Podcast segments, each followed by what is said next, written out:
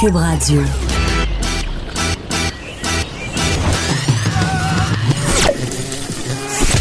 Pour elle, il n'y a jamais de mauvaise question.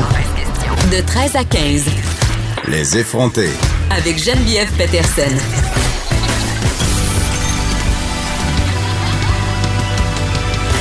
Cube Radio. C'est vendredi, on fait l'amour. Ma phrase préférée, évidemment, tirée d'Annie et ses hommes. Euh, C'était le personnage de Renaud, incarné par Marc Bellan. Et ça, ça a vraiment passé euh, à l'histoire, cette phrase-là. Ça fait encore partie euh, du vocabulaire populaire. Je trouve ça tellement drôle. Ça fait longtemps que je l'avais pas dit, c'est vendredi, on fait l'amour. Donc, je vous le souhaite et je me le souhaite pour plus tard, évidemment, pas pendant qu'on est en onde. Euh, Menu de l'émission aujourd'hui, euh, ça fait une heure que les vacances de la construction ont commencé. C'est le festival de la roulotte sur la 20 des objets weird échappés sur l'autoroute. D'ailleurs, l'année passée, j'ai vu toutes sortes de choses en m'en allant au Saguenay. Les gens pactent comme des gigons. Gigon étant une expression saguenéenne qui veut dire colon. Je sais pas si vous savez plus ce que ça veut dire colon, mais bref, les gens pactent en taouin et on trouve toutes sortes d'affaires très, très weird euh, sur les routes du Québec pendant les vacances de la construction. J'avais vu des... Je sais pas qu'est-ce qui s'était passé, mais quelqu'un semblait avoir échappé un... un un paquet de sous-vêtements. j'avais vu sur le bord de la route environ 25 paires de bobettes. Euh, Qu'est-ce que j'avais vu aussi? Euh, des cages à chiens vides, évidemment. Euh, des chaises longues. Un vélo aussi. Et... Des gens aussi, je pense, ne suivent pas assez euh, les instructions euh, quand vient le temps de louer une roulotte et de les attacher à la boule de leur char parce que j'ai vu une roulotte littéralement quitter euh, son auto sous mes yeux et se ramasser dans le fossé. Donc faites attention à vous et soyez prudents parce qu'on sait que pendant les vacances la construction, il y a quand même pas mal d'accidents de la route. On est nombreux. Les gens sont excités, ils veulent aller en vacances. Tout le monde est un peu fébrile. Les policiers d'ailleurs qui exercent une surveillance accrue pendant cette période-là. Donc, c'est euh, la golden period des. Donc, faites attention à vous. Mais là, euh, les vacances de la construction sont quand même assombries par euh, une grève potentielle des employés de la CEPAC. On va en parler pendant l'émission. Aussi, on va jaser avec Marco Bacon qui a ouvert, en tout cas, que je trouve une c'est absolument incroyable. Une mini-école de médecine pour les jeunes autochtones à Saguenay. Ça se tient chaque année en mai. On va en jaser avec lui. Aussi, sujet chaud s'il en est un, on aura théoriquement le droit de se promener les seins à l'air à Valcartier au glissade d'eau.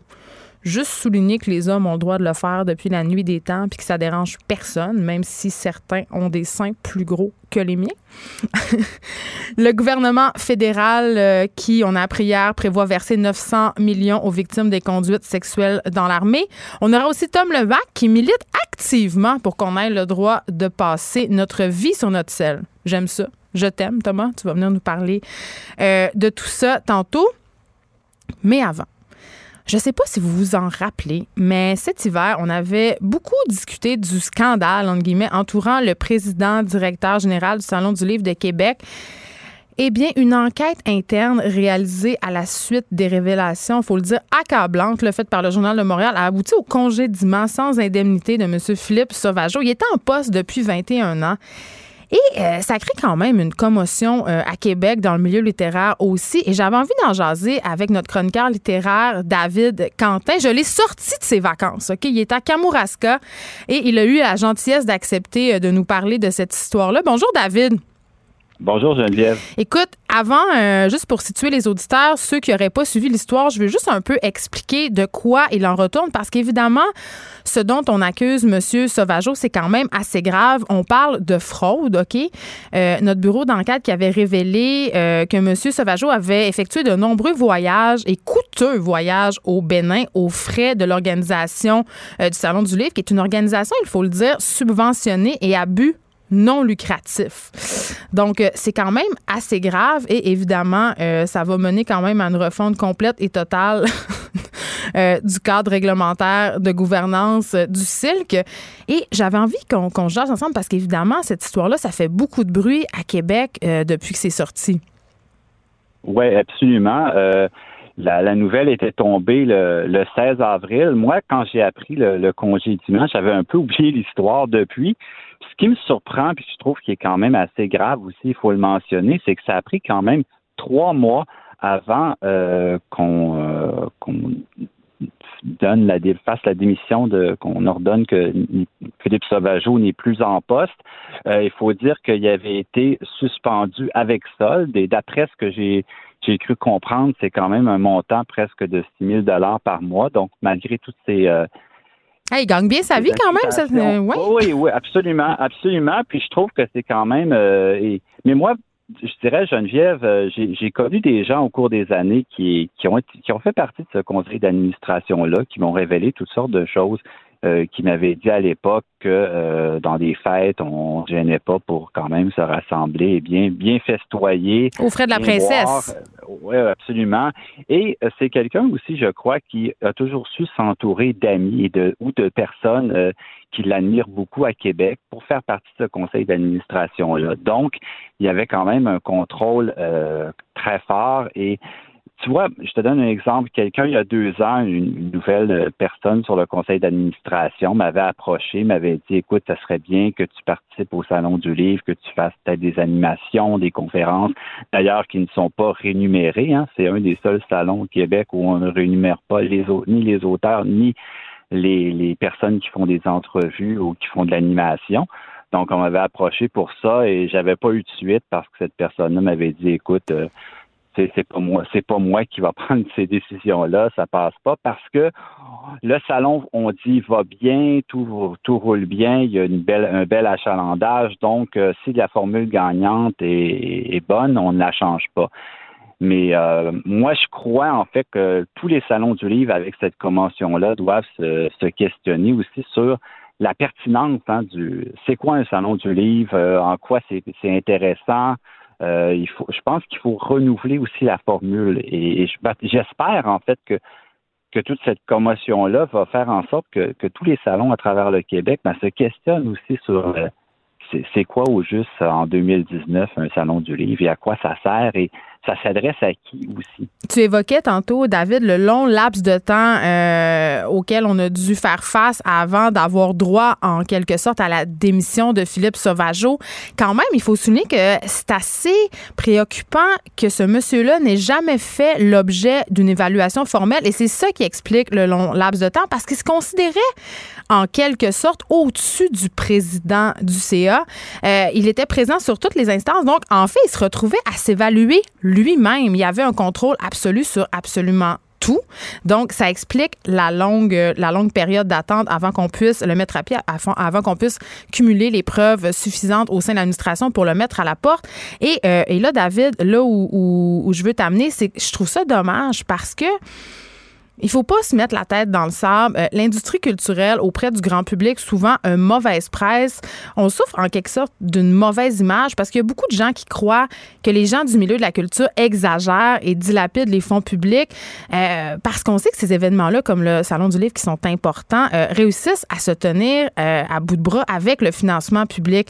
Donc, c'est clair que dans une période d'austérité comme la nôtre, de voir des comportements comme ça, et là, tu as évoqué des parties où, où on, on dépensait, où on buvait aux frais euh, des contribuables, c'est clair que ça aide pas, entre guillemets, à l'image de l'industrie culturelle. Non, c'est certain. Puis, il faut dire que tout ça, ça passait un peu en coulisses et c'était su depuis longtemps. Et, moi, ce qui, me désole encore plus, c'est ça a pris vraiment beaucoup de temps avant que le, conseil d'administration décide de, de, bouger, de faire quelque chose. Et, et moi, pour avoir fait partie de, différents conseils d'administration, des fois, euh, on est dans une position où on ne sait pas trop comment réagir, on a peur. D'ailleurs, il y a eu euh, il y a eu quand même des, relevés comme quoi le personnel a été malmené sur le plan des ressources humaines, hein, comme quoi il y avait certaines personnes sur le, conseil d'administration qui étaient peut-être proches de M. Chavageau, qui contrôlaient un peu tout, et que si on veut peut-être euh, signaler certains abus et des choses comme ça, ben, on, était quand même un peu, euh, je dirais pas menacé, mais fallait, il y avait une sorte de, de loi silence. Ouais. ouais, comme quoi, c'est, et ça, je trouve ça, euh, je trouve ça vraiment désolant. Et euh, voilà, voilà un peu mon avis. Puis on, verra la suite des choses.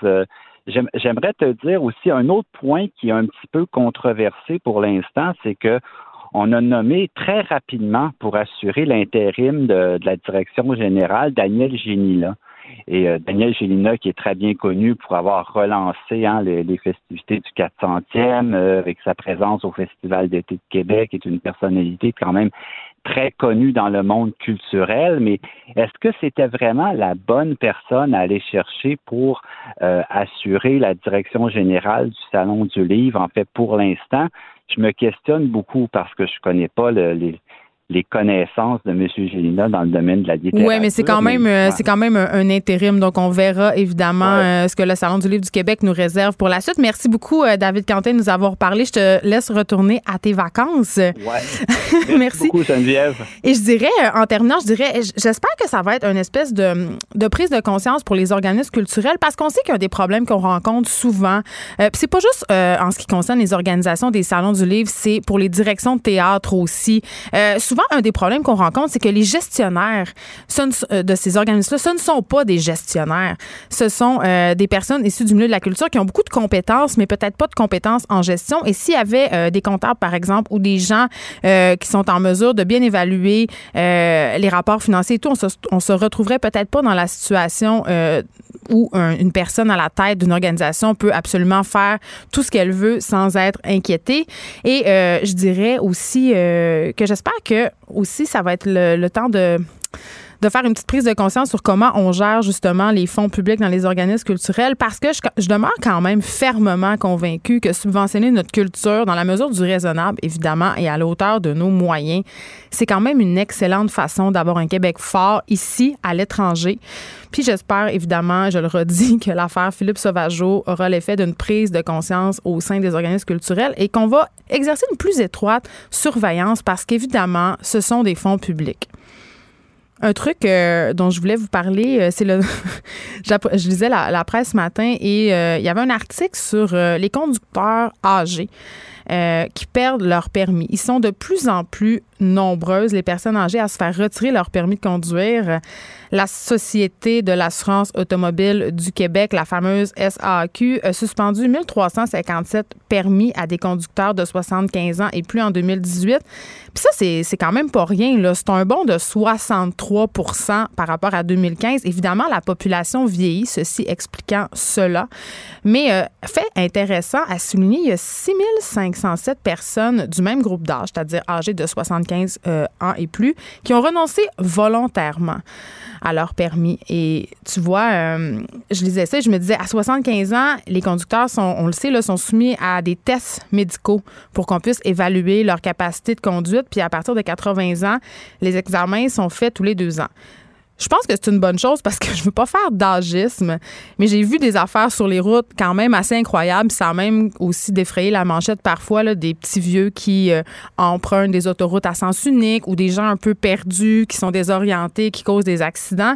Et ce qui est un peu inquiétant, c'est que parfois les personnes âgées ont pas nécessairement conscience de, de leur état, si on veut. Là. je veux pas, je, le répète, là, je veux pas faire d'âgisme, je parle pas de toutes les personnes âgées, mais euh, il y a des témoignages assez euh, préoccupants dans l'article de la presse, notamment euh, celui de monsieur qui dit il y a trois ans, on a commencé à déceler des signes d'Alzheimer chez mon père. sais, il écrivait plein de notes, il y avait de la misère à se retrouver.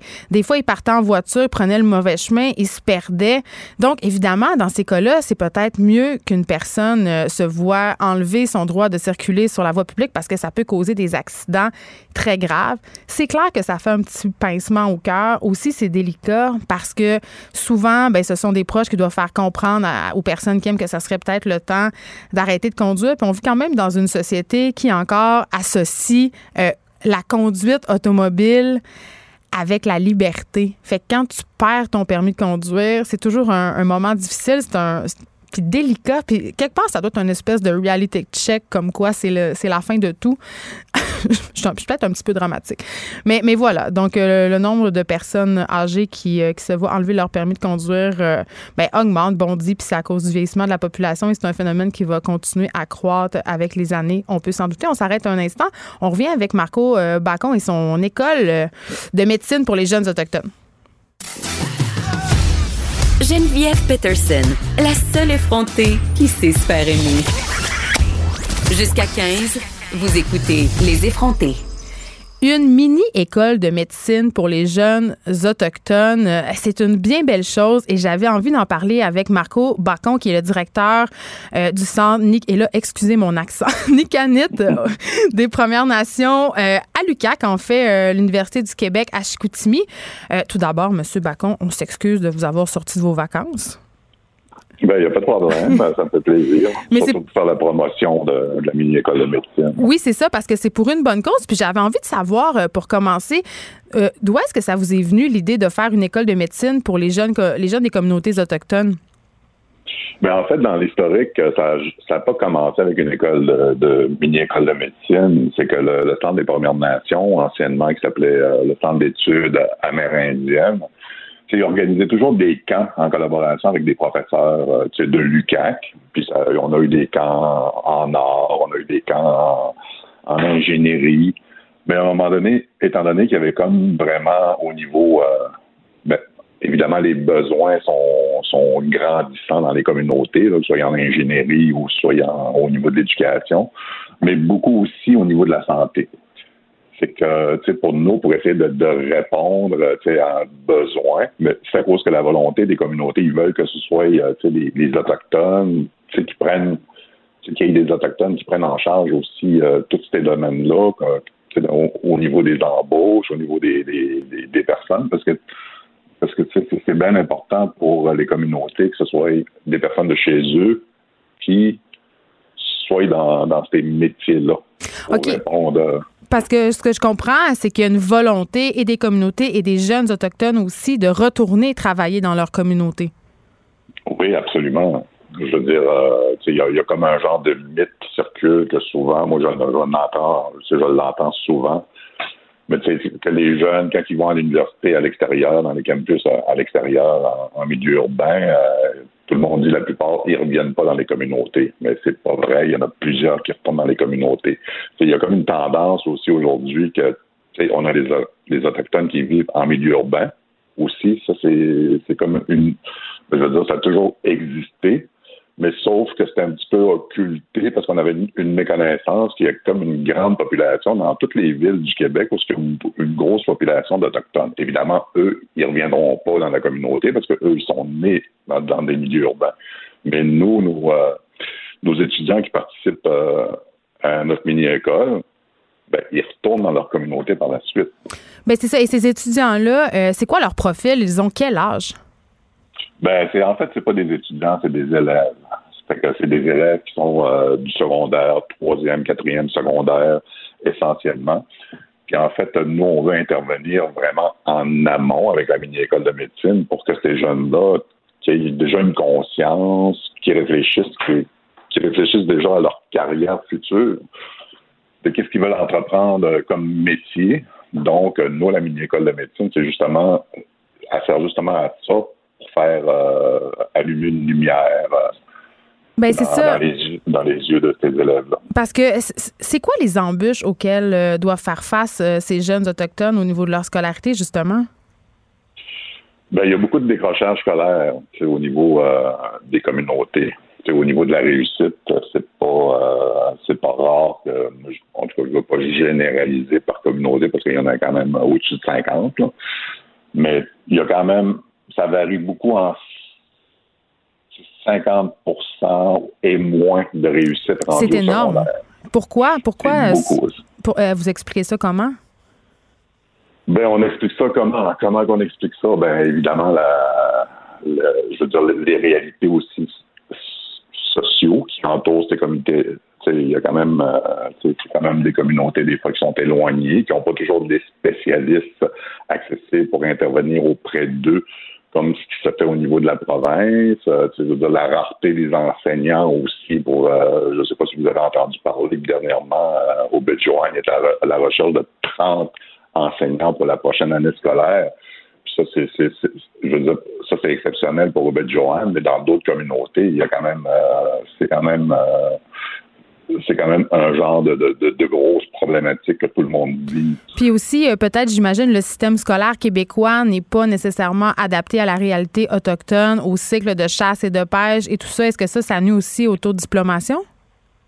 Ben, moi, je vous dirais que non, parce que dans le fond, euh, ce que les communautés font par rapport, c'est sûr qu'on a adopté euh, le programme de l'éducation québécoise, sauf qu'il est malléable. Si on peut insérer nos, nos, nos, semaines culturelles à travers ça, en autant qu'on fasse 200 jours comme tel qui est tel qui est euh, recommandé par le ministère. Donc, euh, si nous, on, rajoute des semaines culturelles, donc on commence l'année plus de bonheur et on la finit un petit peu plus tard, mais on, on, garde quand même les 200 jours à travers. Hmm. Non, moi je pense que c'est pas une c'est pas vraiment une problématique parce que depuis plusieurs années, euh, moi-même j'ai été enseignant dans la communauté de Masterias, puis on avait on avait au lac Saint-Jean. Ouais, au lac Saint-Jean. C'était pas une contrainte pour nous d'insérer tout tout ce qui est euh, culture, activité culturelle à travers le curriculum. Donc, c'est un programme qui permet ça aussi. Et là, euh, ce qui est intéressant de souligner avec l'école de mini-médecine, c'est que je pense, euh, en fait, qu'à cause de, certaines traditions autochtones, dont la chasse, certains de vos élèves partent avec une longueur d'avance. Ben, c'est sûr qu'au niveau culturel, nos élèves, ils sont baignés là-dedans. Et de plus en plus, ben avec, euh, on a la mini-école de médecine, mais on a aussi le, programme de médecine autochtone. Donc, on a beaucoup d'intervenants autochtones qui viennent soutenir aussi comme animateurs cette, cette mini-école-là. Et on a aussi quand même euh, Dr Stanley Volant qui, à toutes les années, participe à notre mini-école de médecine.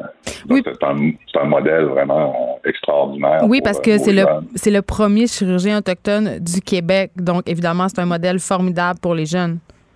Absolument. Et euh, en fait, euh, revenons au milieu hospitalier parce que, évidemment, euh, pour les raisons qu'on vient de, de, nommer ici, les communautés autochtones sont sous-représentées dans le milieu hospitalier. Il, y a, il faut savoir qu'il y a six places en, dans chaque faculté de médecine pour les étudiants autochtones, mais malheureusement, elles ne sont souvent pas toutes comblées. Non.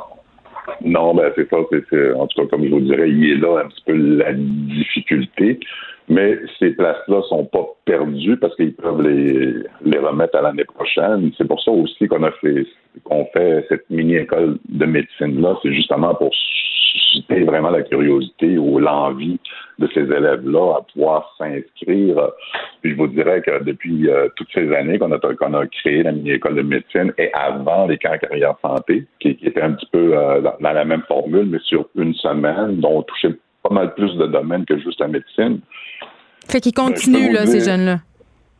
Ben, je peux vous dire que juste à Masteriat, ici, euh, dans la, pas la faculté de médecine, parce qu'on nous, on collabore avec Sherbrooke, avec euh, la faculté de médecine à Sherbrooke, puis on a, comme une tentacule ici à, à Chicoutimi, ben, on a trois, trois étudiants, dont une qui a fini, deux autres en cheminement, qui sont inno de Masteriat. Hmm. Ben écoutez, c'est formidable et j'espère que cette mini-école aura une longue vie. Merci beaucoup, Marco Bacon, de nous avoir parlé. Ben, merci beaucoup, ça me, fait, plaisir. De 13 à 15. Les effrontés. Deux heures où on relâche nos bonnes manières. Après tout, on est en vacances. Cube Radio. Il y a plusieurs auditeurs qui m'écrivent euh, parce que j'ai fait une entrevue avec euh, notre expert en cybersécurité, Steve Waterhouse, euh, plus tôt cette semaine. Et on vous avait promis de poster sur la page Facebook des effrontés la liste des meilleurs VPN.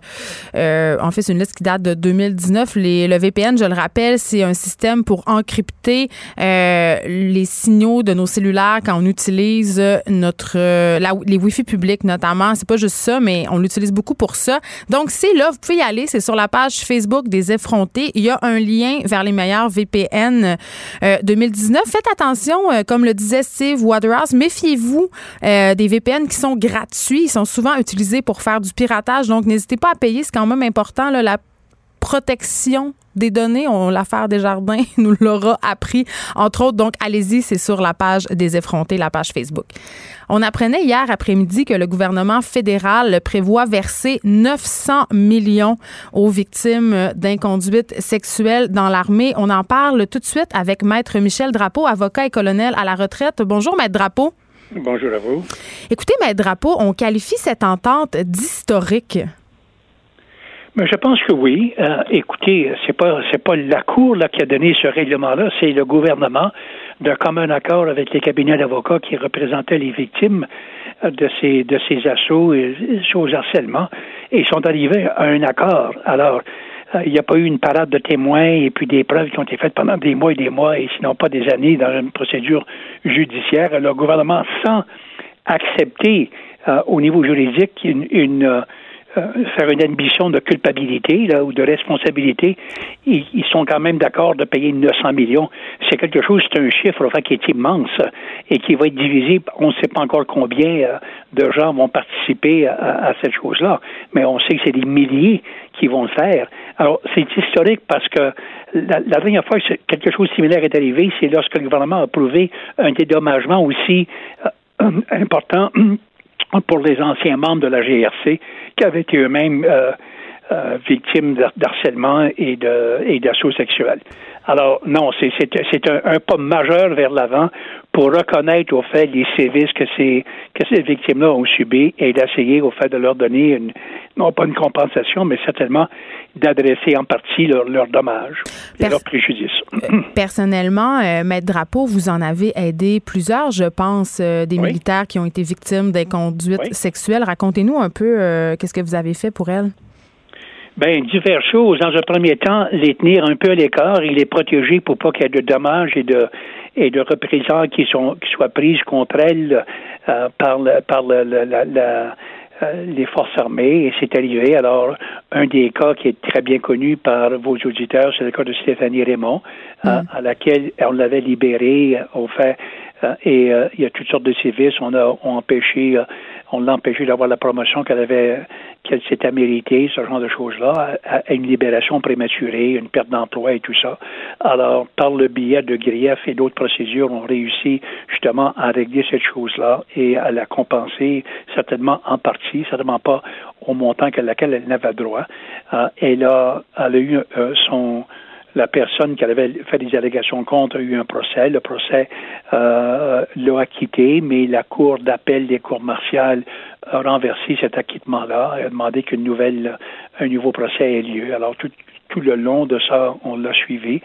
Plusieurs victimes, certainement de, de, jeunes victimes, plus particulièrement au collège militaire, euh, ont retenu nos services ici, euh, dans certains cas, pour faire face à la musique, euh, faire face à la justice militaire, qui est qui est très ombragée et qui très peu de gens connaissent les, les, les dédales, les décours et qu'est-ce qu'une victime a besoin de savoir pour bien présenter sa cause et être capable de, de, se présenter en cours. Et encore là, les, le, le suivi au niveau carrière, au niveau administratif.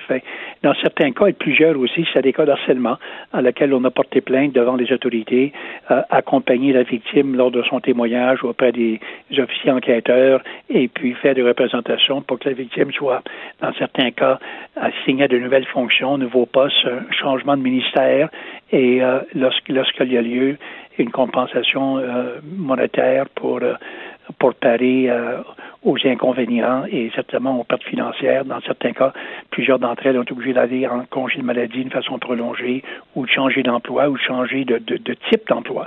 Alors, c'est toute une gamme, ça, au fil de, je sais pas, certainement une trentaine, 40, 50 euh, clients. La pour la plupart, pas tous, parce qu'on a eu certains hommes, la plupart, ce sont des femmes.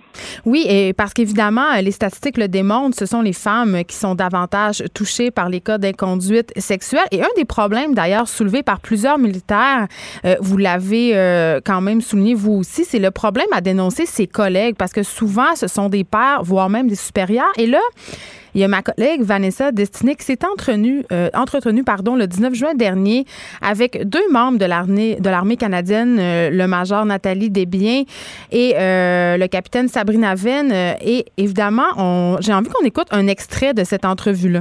Mhm. J'ai déjà été euh, moi-même victime d'une inconduite. Oh, de quelle nature? Est-ce que je peux poser la question? Oui, absolument. Euh, j'ai eu un haut gradé qui m'a fait des avances et je lui ai tout simplement dit qu'il était en train de mettre sa carrière en péril. Wow. L'acte a cessé et la personne a quitté les lieux. Et si j'avais pas eu le courage de le faire, j'aurais pu compter sur ma chaîne de commandement pour pouvoir prendre action sur le champ c'est cette confiance-là qu'on a aujourd'hui. Est-ce que ça a toujours été le cas? Non. Alors, on semble comprendre euh, qu'elle semble assez confiante envers la chaîne de commandement maintenant. Est-ce que vous avez l'impression, Maître Drapeau, que les mœurs ont tendance à changer dans l'armée? Non, euh, non. Euh, je n'irai pas aussi loin de dire, et, et au fait, je connais aucun de mes clients qui a eu cette confiance-là. Euh, envers la chaîne de commandement. Alors, en certains cas, certains membres, et la chaîne peut, dépendant du rang lequel euh, vous servez et euh, le rang de l'accusé, il peut avoir différentes réponses. alors, si vous êtes un caporal et c'est le commandant d'unité, un colonel, par exemple, à, ce moment-là, vous allez voir que la chaîne de commandement prend différentes positions. Hmm. Vos supérieurs immédiats, peut-être, vont vous supporter. Mais lorsqu'on va arriver des rangs, des, des rangs supérieurs, les plus près qu'on s'approche de la euh, de, la tête et euh, la personne qui, qui, qui, a eu une inconduite, euh, le vent peut changer le bord. Non, les gens. C'est comme deux poids, deux mesures? Oui, et, et, je ne pense pas qu'on devrait avoir confiance. C'est pas une question d'avoir confiance à la chaîne de commandement. Lorsque, surtout lorsqu'il s'agit de d'assaut, ceci est un crime, et un, tel crime devrait être rapporté aux autorités policières, policières qui sont indépendants de la chaîne de commandement, indépendants des forces armées, des polices municipales, provinciales et fédérales, pour qu'ils puissent enquête, faire enquête, porter des accusations lorsque bon s'y semble et que les tribunaux civils s'occupent de ça, ce qui n'est pas le cas dans les forces. Ben... souvent dans les forces, euh, et j'ai multiples, multiples d'exemples à laquelle, euh, lorsqu'il finalement euh, des, des, gens sont, sont investigués par les policiers militaires, il y a des chefs d'accusation qui sont portés tant au, niveau du code criminel, à savoir un assaut, mais simultanément des, euh, des, infractions au, au, code de discipline. Et souvent, lorsqu'il arrive le temps du procès ou avant le procès, euh, la personne qui est accusée va plaider euh, coupable à des infractions disciplinaires qui apportent une, une, punition très, très légère dans un premier temps, aucun dossier, et avec très peu d'effet sur la carrière d'un individu. Et c'est pour ça que je mentionne que, et au Canada, comme dans, c'est-à-dire à l'étranger, en France, en Finlande, au Danemark, à plusieurs de ces pays-là, euh, il n'y a aucun tribunal militaire en temps de paix. Alors, lorsqu'il arrive quelque chose de ceci, euh, le point devrait être, c'était le cas jusqu'en 97, un assaut sexuel, les autorités militaires n'ont pas de juridiction pour faire enquête ou pour poursuivre. C'était le cas en 97. Ça a été changé soudainement, sans aucune consultation vraiment véritable. Et puis, depuis ce temps-là, les autorités militaires ont juridiction. Et je pense que c'est à partir de ce moment-là que les choses ont commencé à se dégrader.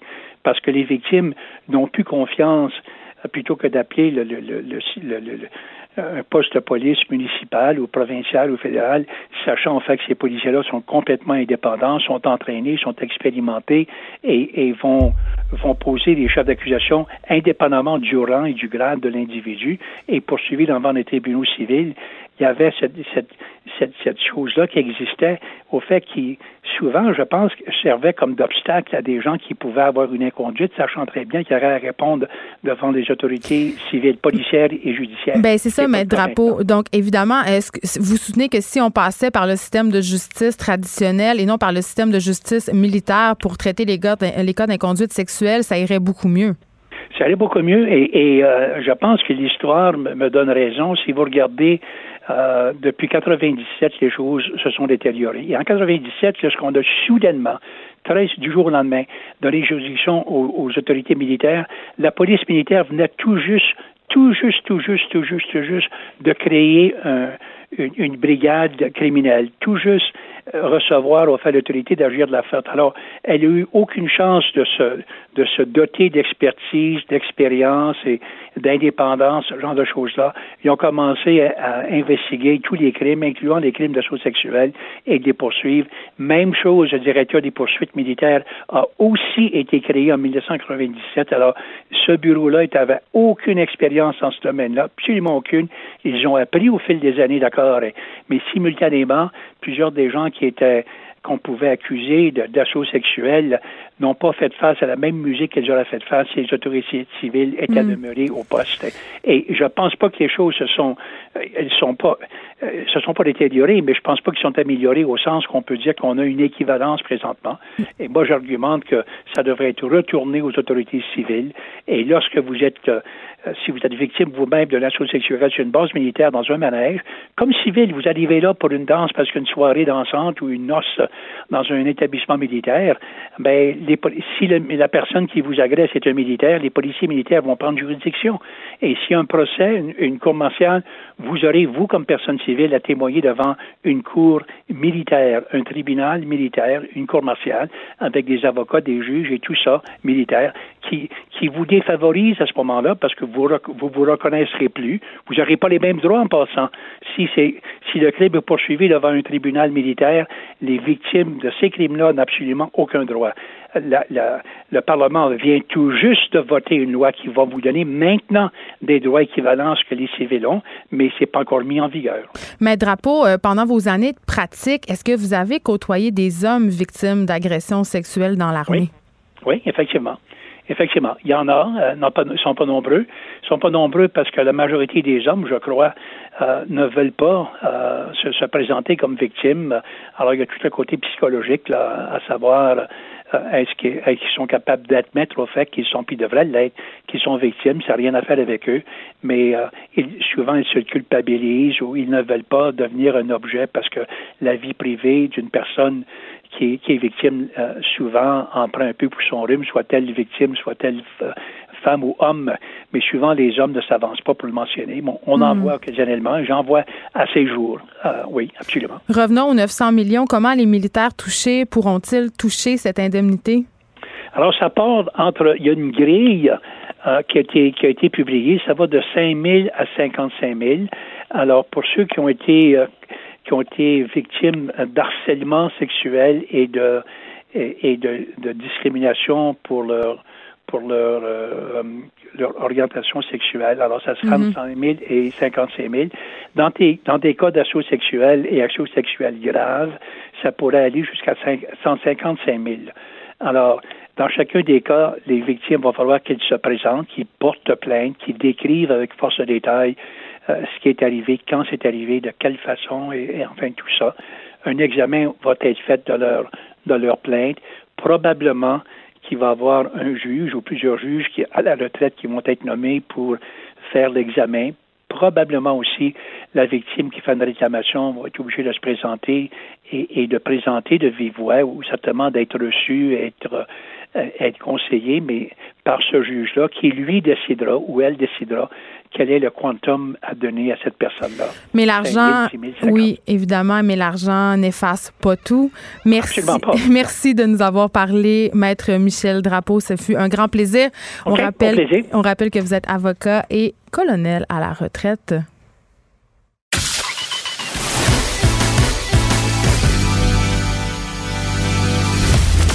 Du mordant et aucun règlement municipal ne l'interdit. Geneviève anime les effrontés. Cube Radio. Hey, on change de ton. on est avec Thomas Levac qui est, pour je ne sais quelle raison, bien crampé. J'ai adoré l'introduction où on me dit que t'as du mordant Je et sais. qu'aucun règlement municipal pour t'interdire. Pas encore. C'est extraordinaire. Mais je l'haïs, cette promo-là. Je, J'espère. je ne cesse de le répéter. J'ai l'impression pas qu'on me compare à une chienne. Mais c'est ça qu'on Une dit. chienne de garde. C'est ça la. Est-ce pas- que je suis de race pitbull? Euh, à mon avis, t'es un chihuahua. Mais hein, jappe fort, mais je, ben, tu sais, Es-tu attends. mort? Es-tu non, mort? mais et tu sais, ben pas tant- Ouais, des fois je peux mordre, mais euh, c'est pas mon, c'est pas mon but principal de mordre pour rien. Tu sais que les chihuahuas, on, on- on est beaucoup dans la polémique du pitbull, ces chiens qui supposément mordent, mais dans le nombre de morsures, euh, euh, les chiens, les races de chiens qui mordent le plus, le chihuahua arrive comme dans les cinq premières races. Oui, mais ils font moins mal. Ils font moins un- mal. c'est un peu, Sauf que c'est des petits maudits chiens pas élevés dans qui la sautent vie- d'en face. Oui, mais dans la vie, il y a plus de coups de poing que de coups de feu, mais il faut empêcher les coups de feu. là. Ouais, le chihuahua, c'est comme plus un coup de plume. Voilà, voilà, mais voilà. il voilà. y a des chihuahuas qui ont des petites grosses dents pas fines. Je comprends. Bref, je suis un chihuahua. On vient de. On vient de délucider pense mystère. correct, mais c'est mon totem. Est-ce que tu as fait ça au camp de vacances, toi, quand tu étais petit? Moi, mon totem, c'était lynx babilleur. On se demande pourquoi. Wow. Ouais, ben moi, mon camp de jour, c'est au cégep Rosemont. On prenait l'autobus. Il n'y a pas vraiment de totem. là. Ouais, mes enfants vont là. Cool. C'est extraordinaire. Bon, mais t'es pas venu pour nous parler de ton camp de vacances. Non. T'es venu. Écoute, je suis tellement contente de ton sujet aujourd'hui, Thomas Levac, parce que ça me met en paix avec mon âme et ma surutilisation de mon téléphone Ah, on parle pas de Valcartier? On peut parler de Valcartier On- après. OK. On va en parler. Tu vas en parler avant? Parce que. Avant, avant, OK, on en parle avant, Déjà, parce- parce qu'on est, euh, c'est de la convergence à LCN. Oui, on parle des scènes. parle. En ce moment, à LCN, ils ont envoyé une journaliste devant la piscine à vagues. C'est ça. Et c'est extraordinaire parce que eux aussi, ce qui est génial, c'est pour parler des seins nus. Oui. Ils ont interviewé un homme seins nus pour savoir si lui. ça. c'était super ironique. Parce que je soulignais en début d'émission, je disais pourtant ça dérange pas euh, personne qu'on voit des hommes se promener seins nus, même si parfois ils ont plus de poitrine que certaines femmes. Voilà. Et euh, mais c'est ça. Puis on va en parler à la fin de l'émission. On va avoir des gens de Valcartier pour euh, venir discuter de cette polémique qui, d'après moi, n'en est pas tant une, mais Mhm. on va en discuter. Et là, je me demandais, Thomas, toi, c'est quoi ta position par rapport aux boules J'ai plein de positions. Ben, je le sais. Premièrement, il y a juste en Amérique du Nord qu'on a un problème avec les seins. Mais je sais, moi, j'habitais en Europe, puis je, je me baignais euh, les seins nus, puis il n'y avait rien de. Non, il n'y a rien de me choquant. regardait. Voilà, il n'y a rien de troublant. Je pense qu'en Amérique du Nord, au Québec et au- particulièrement, particulièrement aux États-Unis, on est vraiment, vraiment. euh, plus au Canada anglais, mais On est pogné. de plus en On est très, très, très. On fétichise le sein. On, le sein est vraiment, vraiment, vraiment épeurant. On, euh, Ben, il est très, euh, en tout cas, dans la pensée populaire, l'argument qui sort, c'est que c'est érotique un sein. Sais-tu quoi? Mais ça peut. Tout peut être érotique. Il y a aussi des gens qui Mon oreille trouvent... peut être érotique. Voilà. Et une chose peut être érotique et on peut aussi le tolérer. Pas parce que quelque chose est une... une... Mais l'érotisme aussi, c'est une question de contexte. Pas juste ça, mais un bel homme avec des belles épaules, c'est extrêmement érotique, mais Je il peut se sais. promener dans la rue, il a pas de problème. Une belle femme avec qui s'est bien coiffée, qui a des belles... Elle est érotique, on va pas l'interdire, je veux dire... on- Mais c'est quand même une partie du corps qui a été érotisée euh, depuis Oui. toujours chez Par les contre, femmes. ce qui est dommage, c'est que quelque chose... Pas parce que c'est érotique qu'on doit l'interdire, puis on doit faire comme si ça n'existe- ça n'existe pas. C'est une névrose, à mon avis. Mais est-ce qu'il y a vraiment des filles qui vont se pointer seins nus ou glissade d'eau? Ça, c'est la, ça, c'est la véritable Ça, c'est mon, mon, mon dernier point, mais allons-y tout de suite. J'adore où c'est, parce que c'est à Valcartier, dans la Québec? région de Québec, près de l'Ontario. Il y a personne dans cette région qui va se promener seins nus. C'est un milieu conservateur. Alors, c'est c'est assez comique. C'est un peu comme faire une trail de motoneige en Arabie Saoudite. C'est une perte de temps. Il y a personne qui va l'utiliser. Je pense pas que c'est une peut-être qu'il y a région. des gens qui vont être tentés d'y aller, là. Parce J'en en doute. parle. J'en doute. J'en doute, parce que... J'aimerais ça. Et aussi, euh, j'ai sur mon Facebook, moi, moi je suis beaucoup, beaucoup de mononcles. J'adore les mononcles. Il y a un commentaire qui revient souvent en partageant l'article. C'est Oh, m'a m'a acheté une passe, ça va être le fun. Et je crois que ce qui me fait rire là-dedans, c'est que ce qui est excitant dans un sein, c'est l'anticipation, c'est l'idée du sein. Quand tu te rends sur place, im- imaginons, on, on vit dans un monde où à Valcartier, il y a plein de seins nus, c'est le nouveau beach club. Il y a des seins nus au Beach Club? Mais non, non. À part ça, ça serait beaucoup mieux si le Beach Club avait des seins. C'est beaucoup plus propice au Beach Club des seins nus qu'à Valcartier, mais je m'égare. Imaginons, à Valcartier, il y a des seins nus partout. Les hommes qui vont là pour voir des seins, ce qu'ils vont réaliser, c'est après peut-être 15 minutes, une demi-heure, une heure, ils vont en revenir. C'est ça, c'est désensibilisation. Voilà, dans la vie, on revient de tout. On revient de tout. On revient de l'argent, on revient de nos relations amoureuses, on revient du confort, on revient de on- on- notre malheur, on en revient, on s'habitue à tout. Alors, si on va à Valcartier puis il y a des seins nus partout, après un moment t'en reviens puis tu te fais juste chialer avec la piscine à vague. C'est plate qu'à la piscine à vague il y a des plasters. Et il fait tout le temps C'est froid. vrai qu'il y a tout le temps un plaster qui Il y a tout le flotte. temps un plaster qui frotte. D'ailleurs, je vais leur demander aux filles de Valcartier pourquoi, tantôt. Que Pourquoi il y a c'est, toujours des, des plasters qui flottent Je dans la piscine c'est le Je pense que c'est une question vraiment plus importante que les seins. Je suis euh, je te suis à 100%. Je sais. C'est extraordinaire. Bon, fait qu'on a réglé ça. Je suis C'est contente d'avoir eu ton avis. Maintenant, venons-en euh, au sujet qui m'occupe, c'est-à-dire, euh, toi, tu, tu veux défendre l'action d'être toujours sur son cellulaire. Parce Mhm. qu'on sait qu'en ce moment, là, pour vrai, puis les médias, on est beaucoup là-dedans, là, on démonise beaucoup euh, l'utilisation du cellulaire, notamment chez les enfants. Il y a plein d'études qui sortent. Puis toi, toi, t'es pas, pas nécessairement de cette, euh, de cette école de pensée. Oui, euh, première chose que j'ai observé, c'est la plupart des gens qui, te- dans la vie, qui nous reprochent de regarder trop notre cellulaire, c'est toujours les gens les plus plates. Les gens qui font Comment ça, tu t'es plus intéressé euh, à ton cellulaire qu'à moi? Oui, parce que toi, tes histoires aboutissent à rien. Elles sont longues et ça fait quatre fois que tu me les Vraiment racontes. des gens qui ont pas de punch, hein? Oui, c'est ça les Tu sais, gens une on va donner un conseil. Je pense, Thomas, tu vas être d'accord avec moi, parce qu'on est tous les deux des auteurs. Quand tu racontes une histoire, il faut que ça s'en aille quelque part. Oui. faut qu'il y ait un punch. Et aussi, Écrire, c'est aussi c'est couper, c'est couper des événements. Pour raconter une bonne histoire, tu Ouais. dis pas tout. Tu dis pas, ben là, j'étais à l'épicerie.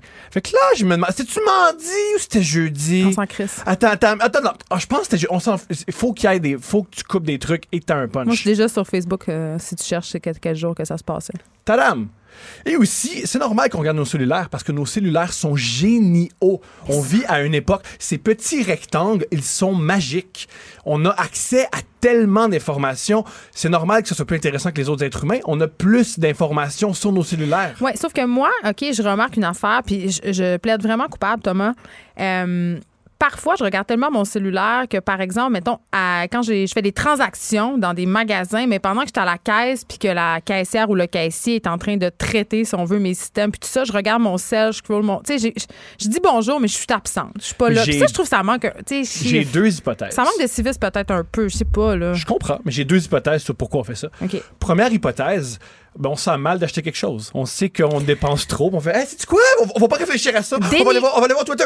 Hey, il s'est passé quelque chose avec. Oh, la bande-annonce de Top Gun. Oh, La bande-annonce de Cats! Ouais, la bande-annonce de 4. On essaie de penser à autre chose. Vraiment beaucoup. Et un autre truc qu'on oublie dans la vie, c'est que les interactions humaines sont très, très, très gênantes. 95% des interactions huma- humaines sont ennuyantes et Mon décevantes. toi puis moi, on a eu le small talk. Euh, Moi, j'adore le Ah, small moi, talk. je- ça me fait peur. Mais moi, j'adore en général l'attention. Ouais, mais le small talk d'épicerie, c'est, tu sais, bonjour, ça va bien. euh, on peut tout, tu sais. Ah, J'adore ça. J'en ai- ouais, je demande c'est quoi je ton chiffre? Je pensais que ça te demande- stressait. Non, au contraire. Moi, ça me stresse un peu. On dirait que je sais jamais quoi dire. On dirait que j'ai tout le temps. Je, je je voudrais être intéressante. Tu sais, j'anime en permanence. Puis des fois, je dis des choses, j'en dis beaucoup trop. Euh, souvent, ce que j'ai compris des, des gens au- dans les épiceries, c'est des jeunes. Tu leur poses des questions sur leur vie. Hey, t'as-tu une blonde? Hey, euh, tu Une sorti après? Hey, euh, avec cet argent-là, t'as-tu t'acheté de la bière? Hey, t'as-tu du pot? Souvent, ils répondent à ces, ces trucs-là. On doit les interviewer. Mais moi, je préfère être sur mon set. Je m'en rends même plus compte, sérieusement. Puis après ça, je m'en vais, puis je fais, mon Dieu, je, je suis mal. T'es mal? Pas moi. C'est correct, mais. Je sais, pas si- sais pas si c'est correct, mais c'est moi je, je sais jamais si les choses sont correctes ou incorrectes. Par contre, j'aime comprendre d'où ça vient et j'essaie de comprendre c'est quoi ce comportement-là. Un autre truc, pourquoi on est toujours sur nos selles, c'est que nos vies virtuelles sont bien meilleures que la vraie vie. Je suis d'accord. Ce qui est génial avec les médias sociaux, c'est qu'on met en scène notre vie. Ben oui. Et ça, c'est mieux. C'est beaucoup plus fun, la vie, la mise en scène de quelqu'un que sa vraie vie. J'entends souvent, euh, je pense que l'éloge de l'authenticité, j'aime pas ça. Je préfère quelqu'un qui me ment bien. Non, mais on a toute une politique éditoriale sur nos médias sociaux. Là. pas juste nos médias sociaux, dans la vie Ah oui. aussi. Tu le mets pas quand tu t'es engueulé avec ton chum le matin sur Instagram. là. Tu, Oh, tu tu le mets. pourrais, puis ça serait super drôle. Voilà, il y en a qui le font. On se fait bien que l'on prie à chaque chicane avec son chum. Elle explique la chicane, puis elle prend une photo de son chum. Ce qui est extra, ce qui est un truc Ça très, doit très vraiment particulier. être trollant pour le gars. Ça doit être très, très- Hey, toi pis ta face de merde le matin, Oui. tiens. Puis là, il y a 3600 personnes qui, Qui like. commentent. Hey, en tout cas, dans le chum, c'est pas fort. Monsieur Sponge Towel. Alors, c'est particulier. Alors, j'y crois. Nos vies virtuelles sont meilleures. Ouais. On- on- puis aussi, c'est une bonne. Je crois que c'est une bonne chose de mettre notre vie en scène dans la vie de tous les jours. C'est quelque chose de très, très, très sain et de très, très, très logique. Et même ceux qui se plaignent que ah, cette personne-là est tellement fake. Moi, à mon avis, elle n'est pas assez fake. Parce que pour voir qu'une personne est fausse, elle joue mal. C'est qu'on voit dans le, on voit, on voit mal dans le jeu, on voit les ficelles. Pour bien. Quand on dit qu'une Mais personne. qu'est-ce qui est fake sur les médias sociaux pour toi, mettons? Quand tu vois la mise en scène, quand tu vois qu'une personne a ça, là, Quand tu vois le Photoshop, mettons? Ou même, la- ou même le setup? Tout à fait. Il y a des gens, ça paraît. Mais c'est sûr que les photos de Virginie Coussa, quand elle dit euh, je viens de me lever puis qu'elle a trois tonnes de make-up, un ventilateur puis un éclairage, j'y crois moins. Mais, c'est, par mais, contre, mais je m'en fous. Je la trouve juste belle. C'est- Voilà. C'est ça pour- c'est là pour ça. c'est là pour ça. On faut- C'est ça, moi, là où je suis avec toi, c'est cette espèce de quête d'authenticité. On s'en sac. On veut juste voir des belles affaires. Pas juste Ou des des belles- pas belles affaires. On Ça, veut juste voir des choses. Je sais pas si c'est des belles ou mauvaises affaires, c'est que dans l'authenticité aussi, il y a des choses très, très, très ennuyantes. Oui, oui.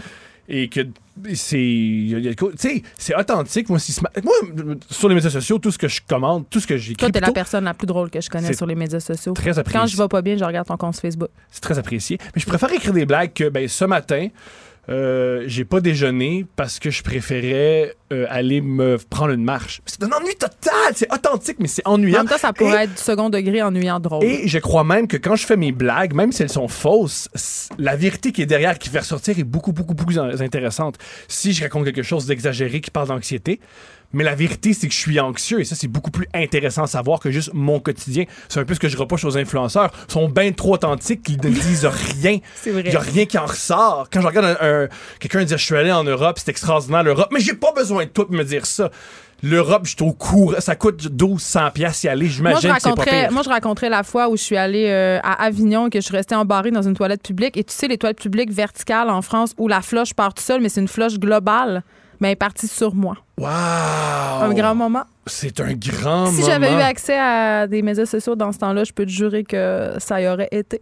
Let's, let's go. Ben, c'est ça l'esprit, moi, je pense. Fait que pour conclure, juste encourager, soyez sur vos selles. Et aussi, le moment présent, c'est surévalué. Le, le Oh, de- les gens qui disent euh, vivez le moment? C'est faux. C'est faux. On vit- en plus, ce qui est comique, on dit vivez le moment présent et on n'a jamais vécu, dans, à mon avis, dans autant de nostalgie. En ce moment, va au cinéma, va voir un film original en ce moment. Ben, on dirait que ça existe plus. Même Ça les séries Gas Stranger Things, quand même, c'est su- c'est super bon. Euh, mais c'est que ça, C'est ça table. nostalgie. Oui, c'est ça. C'est tout est axé sur notre espèce de nostalgie. Puis il y a une raison parce que la nostalgie, c'est super. La nostalgie, c'est les souvenirs sans les mauvais côtés. C'est quelque chose de génial. C'est on se souvient, mettons, de son enfance sans l'anxiété, sans les peurs, sans les questions existentielles, juste les moments qu'on a préférés. C'est pour ça que la nostalgie, c'est imbattable. Mais toi, mais toi, il n'y a jamais un moment, Thomas Levac, où ça te gosse euh, que des personnes autour de toi ou proches de toi utilisent leur sel? Jamais, jamais. Là. Mettons Moi- que tu vas voir un show là, d'humour puis que tout le monde a son sel de même, là, ça te dérange pas. Ben moi, je suis très interdit. laid, fait que personne me, me filme. En deuxièmement, si vous voulez me filmer, faites-les. Parce que si je fais un, un super numéro, moi, ça fait beaucoup rire dans, dans les numéros, ils disent filmez-nous pas. Moi, mais je pense personnellement, par peur de se faire voler leur joke par l'humoriste français. J'y crois. Ben, même il est en France, ça me dérange pas. Puis si- s'ils me volent, ça va, me- ça va me faire de la publicité géniale. Bref. Fait que si vous me voyez, filmez-moi, mettez-le sur Facebook. Ça- moi, ça me prend la publicité. Je, je, je gagne. Pas je gagne, mais je dois être plus connu en ce moment. Parce que c'est une quête incessante. Mais on tout ça pour dire que. hum, oui, je voulais en venir avec ça. Oui, c'est quoi que c'est. Quand tu me dis, est-ce que ça me dérange les gens qui sont sur le cellulaire, j'aime ça parce que c'est des gens que, plus- que je peux sortir de ma vie. Parce qu'une personne incapable de communiquer avec moi, c'est une bonne affaire que tu sois tout le temps sur ton cell. Je sais qu'on peut pas fonctionner ensemble. Si tu peux pas communiquer avec moi, puis tu préfères juste texter quelqu'un pas là, des emojis, fais ça. C'est une bonne affaire. Des fois, je vais au restaurant puis je vois des couples qui. euh, Ah, moi, je- ah, ça, j'adore ça parce qui que. se textent, qui ben, textent euh, moi, en face de l'autre de longues minutes. Un peu, oui. Ah, moi, longues fait des fois une heure et je, crois- je, je trouve ça génial parce que, ben là, moi, je- ma blonde et moi, on, on sait tout un de l'autre. On, a- on s'est tout raconté nos meilleures anecdotes huit fois. On s'est vu tout nu. On sait tout ce que l'autre pense. Maintenant, là, des, prendre des breaks de l'autre, c'est super. Mais sain. peut-être pas aller au restaurant pour le faire. Là. Ben oui, parce qu'on va pas au restaurant pour. Le restaurant, c'est pas une question de romantisme, c'est une question de paresse. On n'a pas envie de faire à manger, fait qu'on va se, on va se texter un, un à face de l'autre. Moi, j'ai aucun, aucun problème avec ça. Ben, à cause de toi, je me sens beaucoup moins coupable d'utiliser mon cellulaire beaucoup trop. Yeah! Mais D'ailleurs, je vais arrêter de dire ça. Je vais juste le prendre quand ça va me tenter. Mais ce qui est pas, c'est que j'arrête pas de dire à mes enfants de lâcher les écrans. Donc ça, c'est... Je, je sais pas comment... Oui, mais leur tu devrais cerveau- revenir nous Oh, parler mais de leur ça. cerveau est pas fini. C'est différent, ça. Le mien, le, le mien, je pense que non plus.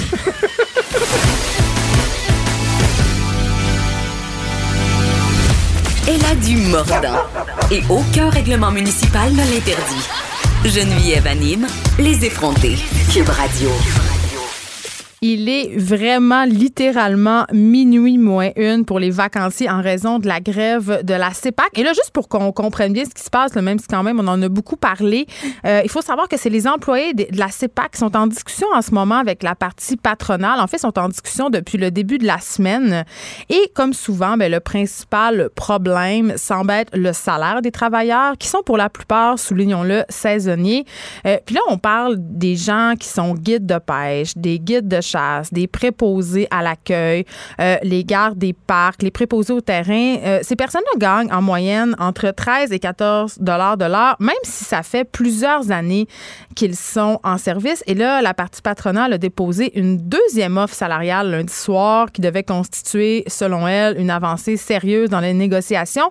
Par contre, la partie syndicale a rejeté cette offre-là mardi soir. Donc là, on le sait, là, c'est les vacances de la construction. Il y a plein de monde qui veulent aller passer vacances, qui ont réservé dans les parcs de la CEPAC et euh, ça pourrait causer euh, beaucoup de problèmes, des vacances euh, possiblement gâchées. Et pour en parler, on a le député libéral de Laval des Rapides, Saul Polo, avec nous. Bonjour.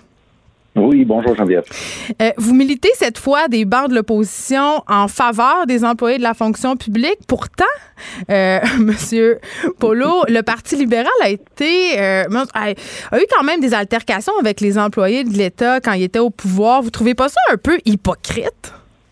Non, écoutez, euh, c'est un gros mot là, à utiliser, là, mais euh, actuellement, le contexte est le, le, suivant. Je pense que vous savez qu'il y a des surplus assez importants le gouvernement a d'ailleurs annoncé euh, une série de mesures, une série de services qui ont été financés euh, euh, au dernier budget et, les, les, moyens sont là pour que le gouvernement puisse arriver à une entente. Et je pense que c'est ça qui, sur, sur, ce sur quoi il faut s'attarder.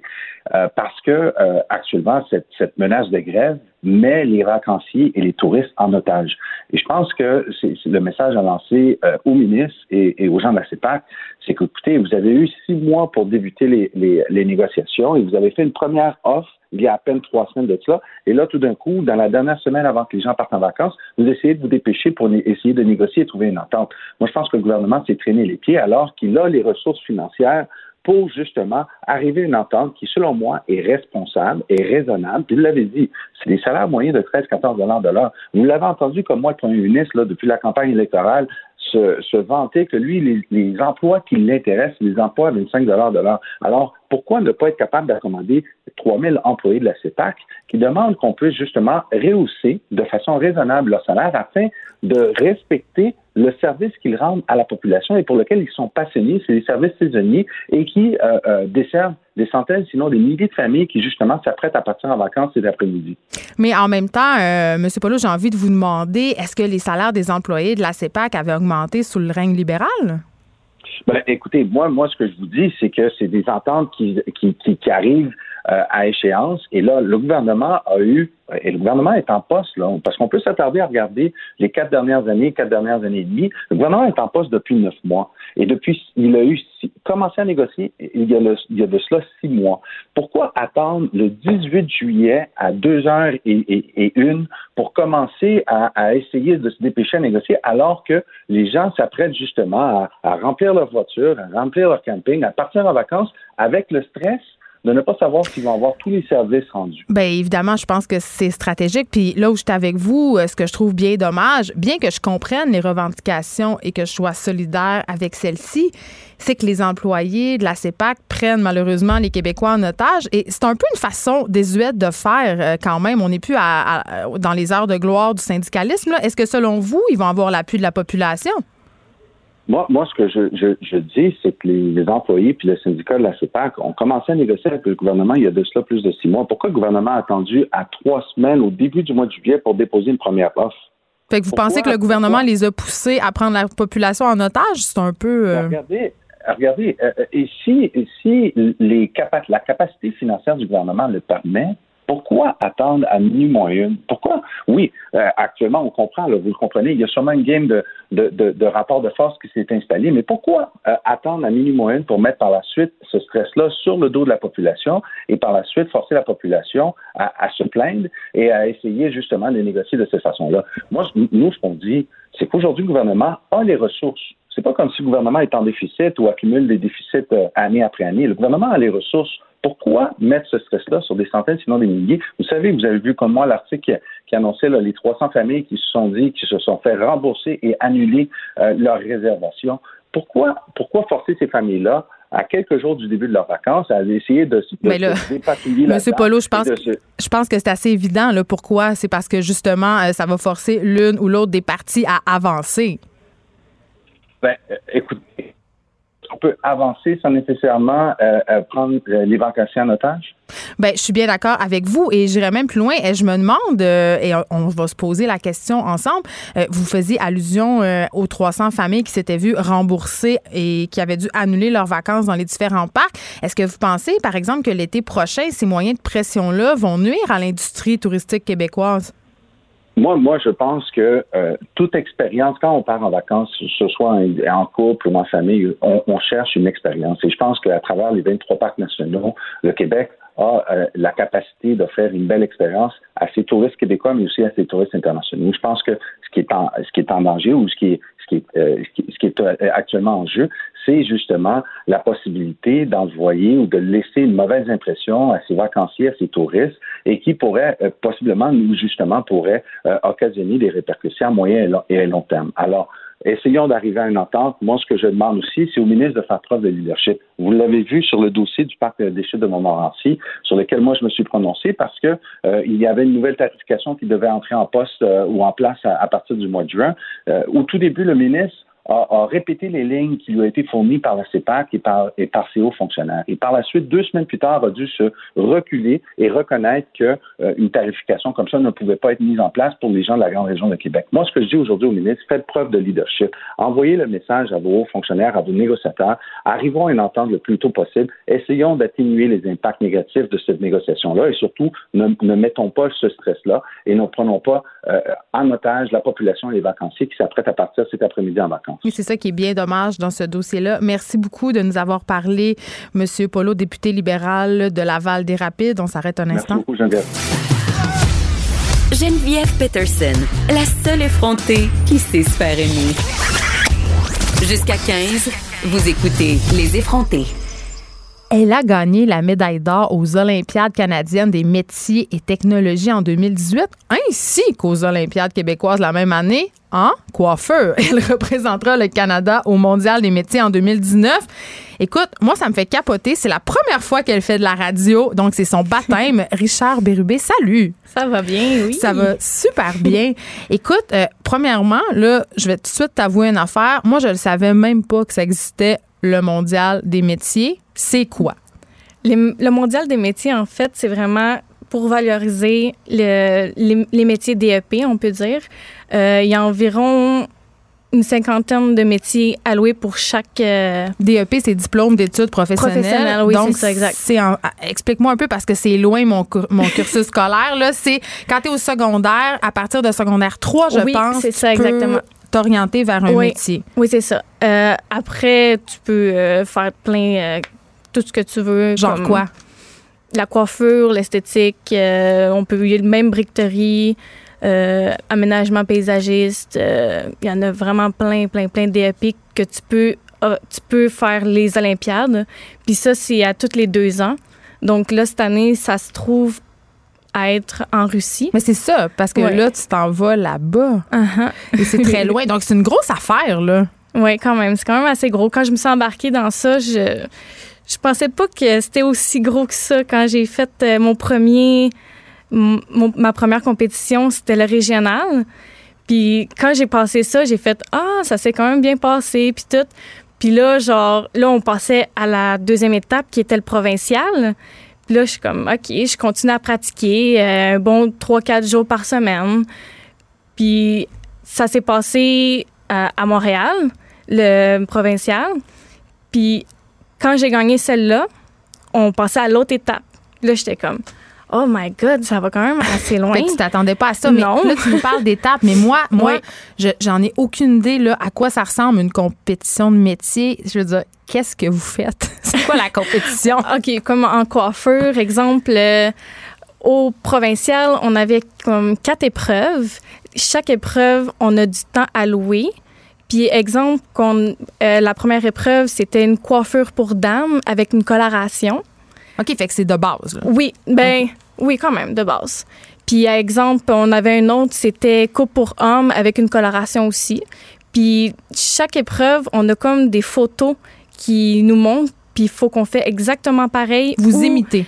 Ou une réflexion ou bien une inspiration qu'on prend des photos. OK, mais, mais qui juge ça? Qui juge les coiffeurs? Les juges, euh, c'est ça, j'en ai aucune idée. Mais c'est des coiffeurs, j'imagine? Oui, c'est des coiffeurs, effectivement. Mais qu'est-ce qu'ils regardent? Ils regardent si la couleur est réussie? Ils regardent si y a des euh, mèches qui dépassent? Les points qui sont alloués, par exemple, euh, sur la coloration, sur euh, la photo de données, si ça reflète qu'est-ce qu'ils ont demandé. Ils ont des, quand même des points précis de qu'est-ce qu'ils veulent. Puis, c'est exemple qu'on les a pas faites, ben c'est sûr qu'on perd des points. Ou c'est exemple à la fin, on a touché à la mèche, puis c'était fini, ben on perd des points sur ça aussi.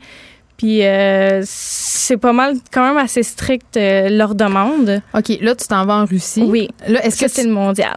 Oui. Et c'est quelque chose, est-ce que j'en comprends? Mais quand tu vas être là-bas sur place, qu'est-ce que tu vas devoir faire? Est-ce que tu sais un peu à quoi ça va ressembler ton défi? Oui. Euh, Là-bas, je vais avoir sept épreuves. Puis chaque épreuve est différent. Il est vraiment différent à chaque. Puis. Euh, Tu veux dire que c'est pas tous les coiffeurs qui vont avoir à faire la même chose? Oui, on- chaque, chaque personne va avoir, va avoir à faire les mêmes demandes. Puis, exemple, la première journée, on a coupe d'âme, puis en après-midi, on a coupe pour hommes. Mais ça, ça se déroule sur quatre jours. Puis, on a aussi des vrais modèles comme. Mais c'est ça, c'est qui ce monde-là qui se présente? C'est- c'est C'est le- ta mère? c'est qui? non, vraiment pas. c'est vraiment comme du monde qui choisissent. euh, en Russie, exemple, que ça va être des personnes de la Russie. On, on connaît aucun de nos Fait modèles. que tu pourras même pas leur parler parce que Non. j'imagine que tu parles pas russe. Non. Et là là, OK. Non, ça, ça va être quelque chose, par exemple. Et là, ben oui, évidemment. Puis là, tu t'entraînes depuis combien de temps pour cette compétition-là? Euh, ben, ça fait ma deuxième année là, que je m'entraîne pour euh, le mondial. Ben, T'as un entraîneur puis tout, là. Ouais, un Là, entraîneur, C'est un peu ça. surréaliste, là. C'est quoi un entraîneur de coiffeur? Parce que je peux comprendre un entraîneur de natation, là, c'est à côté de toi, puis ça fait nage! Mais un entraîneur de coiffeur, c'est que ça dit rate pas ta coupe! Qu'est-ce qu'ils font? en fait, elle me coach sur les points qu'on a besoin. Exemple, qu'on a les sept épreuves, mais on tourne autour de leur demande. Puis elle, elle me coach sur la perfection aussi, parce que je suis rendue là. Je, je suis vraiment pas. Oui, mais t'as juste comme- 20 ans aussi, là. Ça Oui, fait pas j'ai des 20 années ans, que t'es oui. coiffeuse, là. Non, non, effectivement. C'est ça, vraiment, ils sont derrière moi, puis ils me, ils me poussent à continuer, puis pour que je lâche pas. C'est quand même, euh, c'est quand même beaucoup d'heures que j'offre. euh, OK. On jase, là. ouais. C'est quoi euh, la chose la plus dure à réussir? Euh, Il y en a quand même des. J'en ai quand même plusieurs que j'ai de la difficulté à. Mais ta bête noire, produire. mettons, là. Euh, Personne, il t'écoute pas en Russie, là. vraiment la coloration que C'est j'ai plus dur? de complexe, ouais. Pourquoi?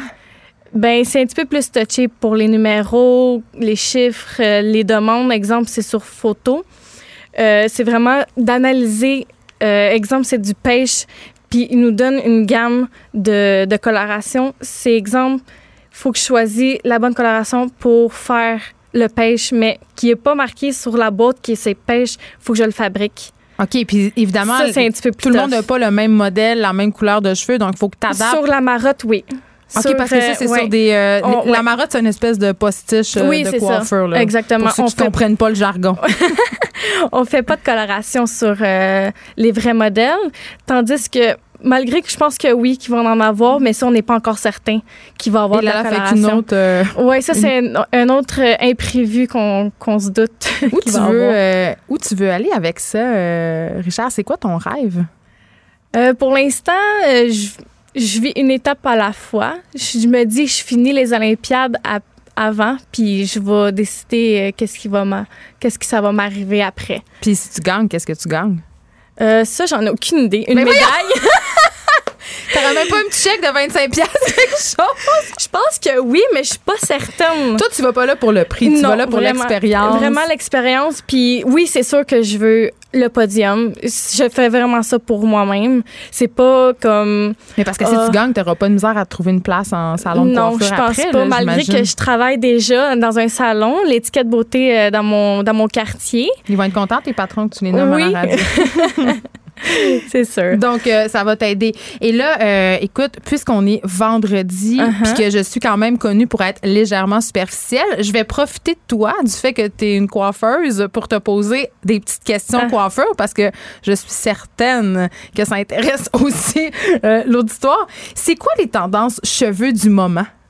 C'est quand même euh, les cheveux courts aux épaules. Oh non! non!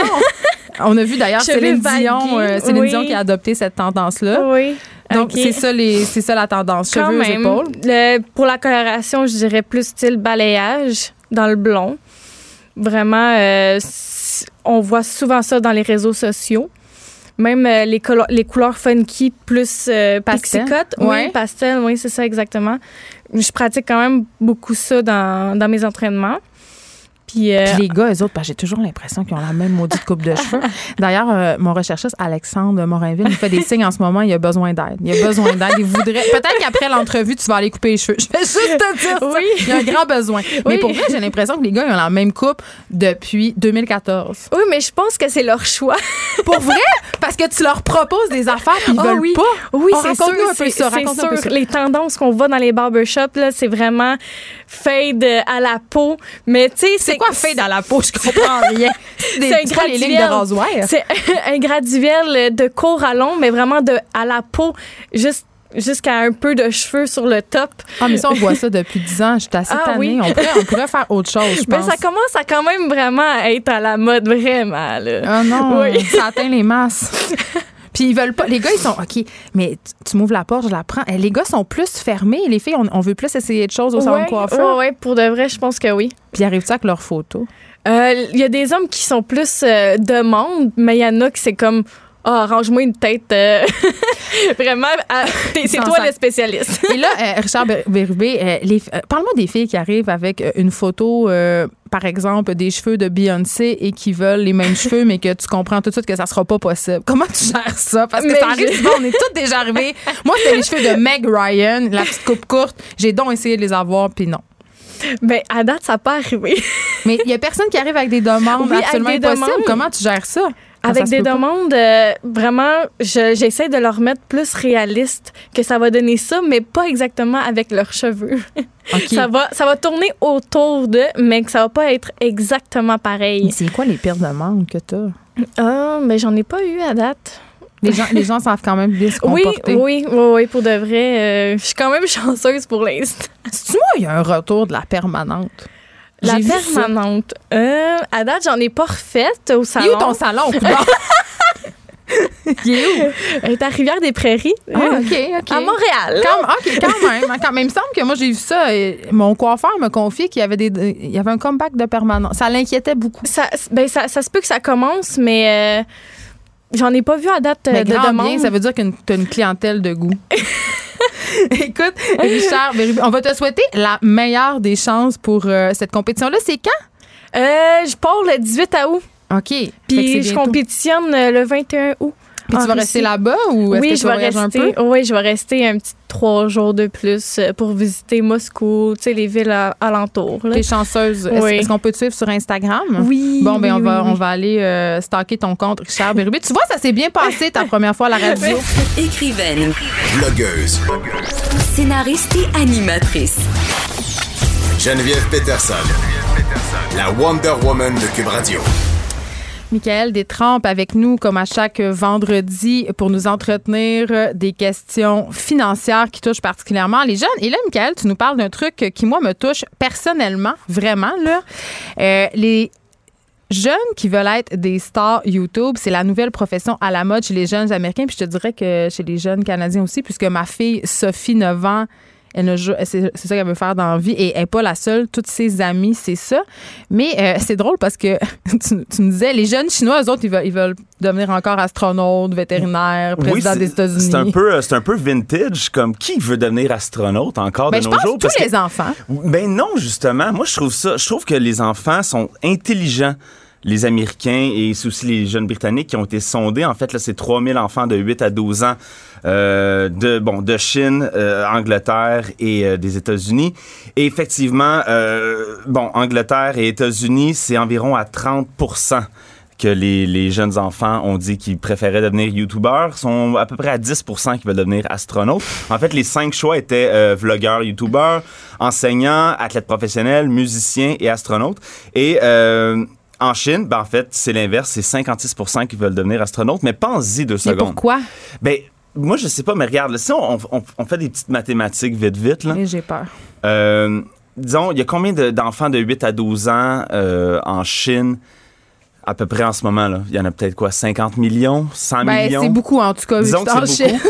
Chine. 56% de ces personnes-là veulent devenir astronautes. Oui, puis 56% de ces personnes-là sont beaucoup sûrement des gars parce qu'on sait qu'en Chine, il y a une politique de natalité plus. et qu'il n'y a pas beaucoup d'enfants-filles. Mais ça fait combien d'enfants qui vont jamais vivre leur rêve, ça? Ben, beaucoup. Parce que Mais ça, besoin de combien d'astronautes? T'en as besoin de 10 sur la planète? Ben, je sais pas si on en a tant besoin que ça en général. On a besoin de millions de youtubeurs pour, pour Non, se divertir, pour apprendre, pour vivre des choses, pour, pour se sentir connecté avec le monde.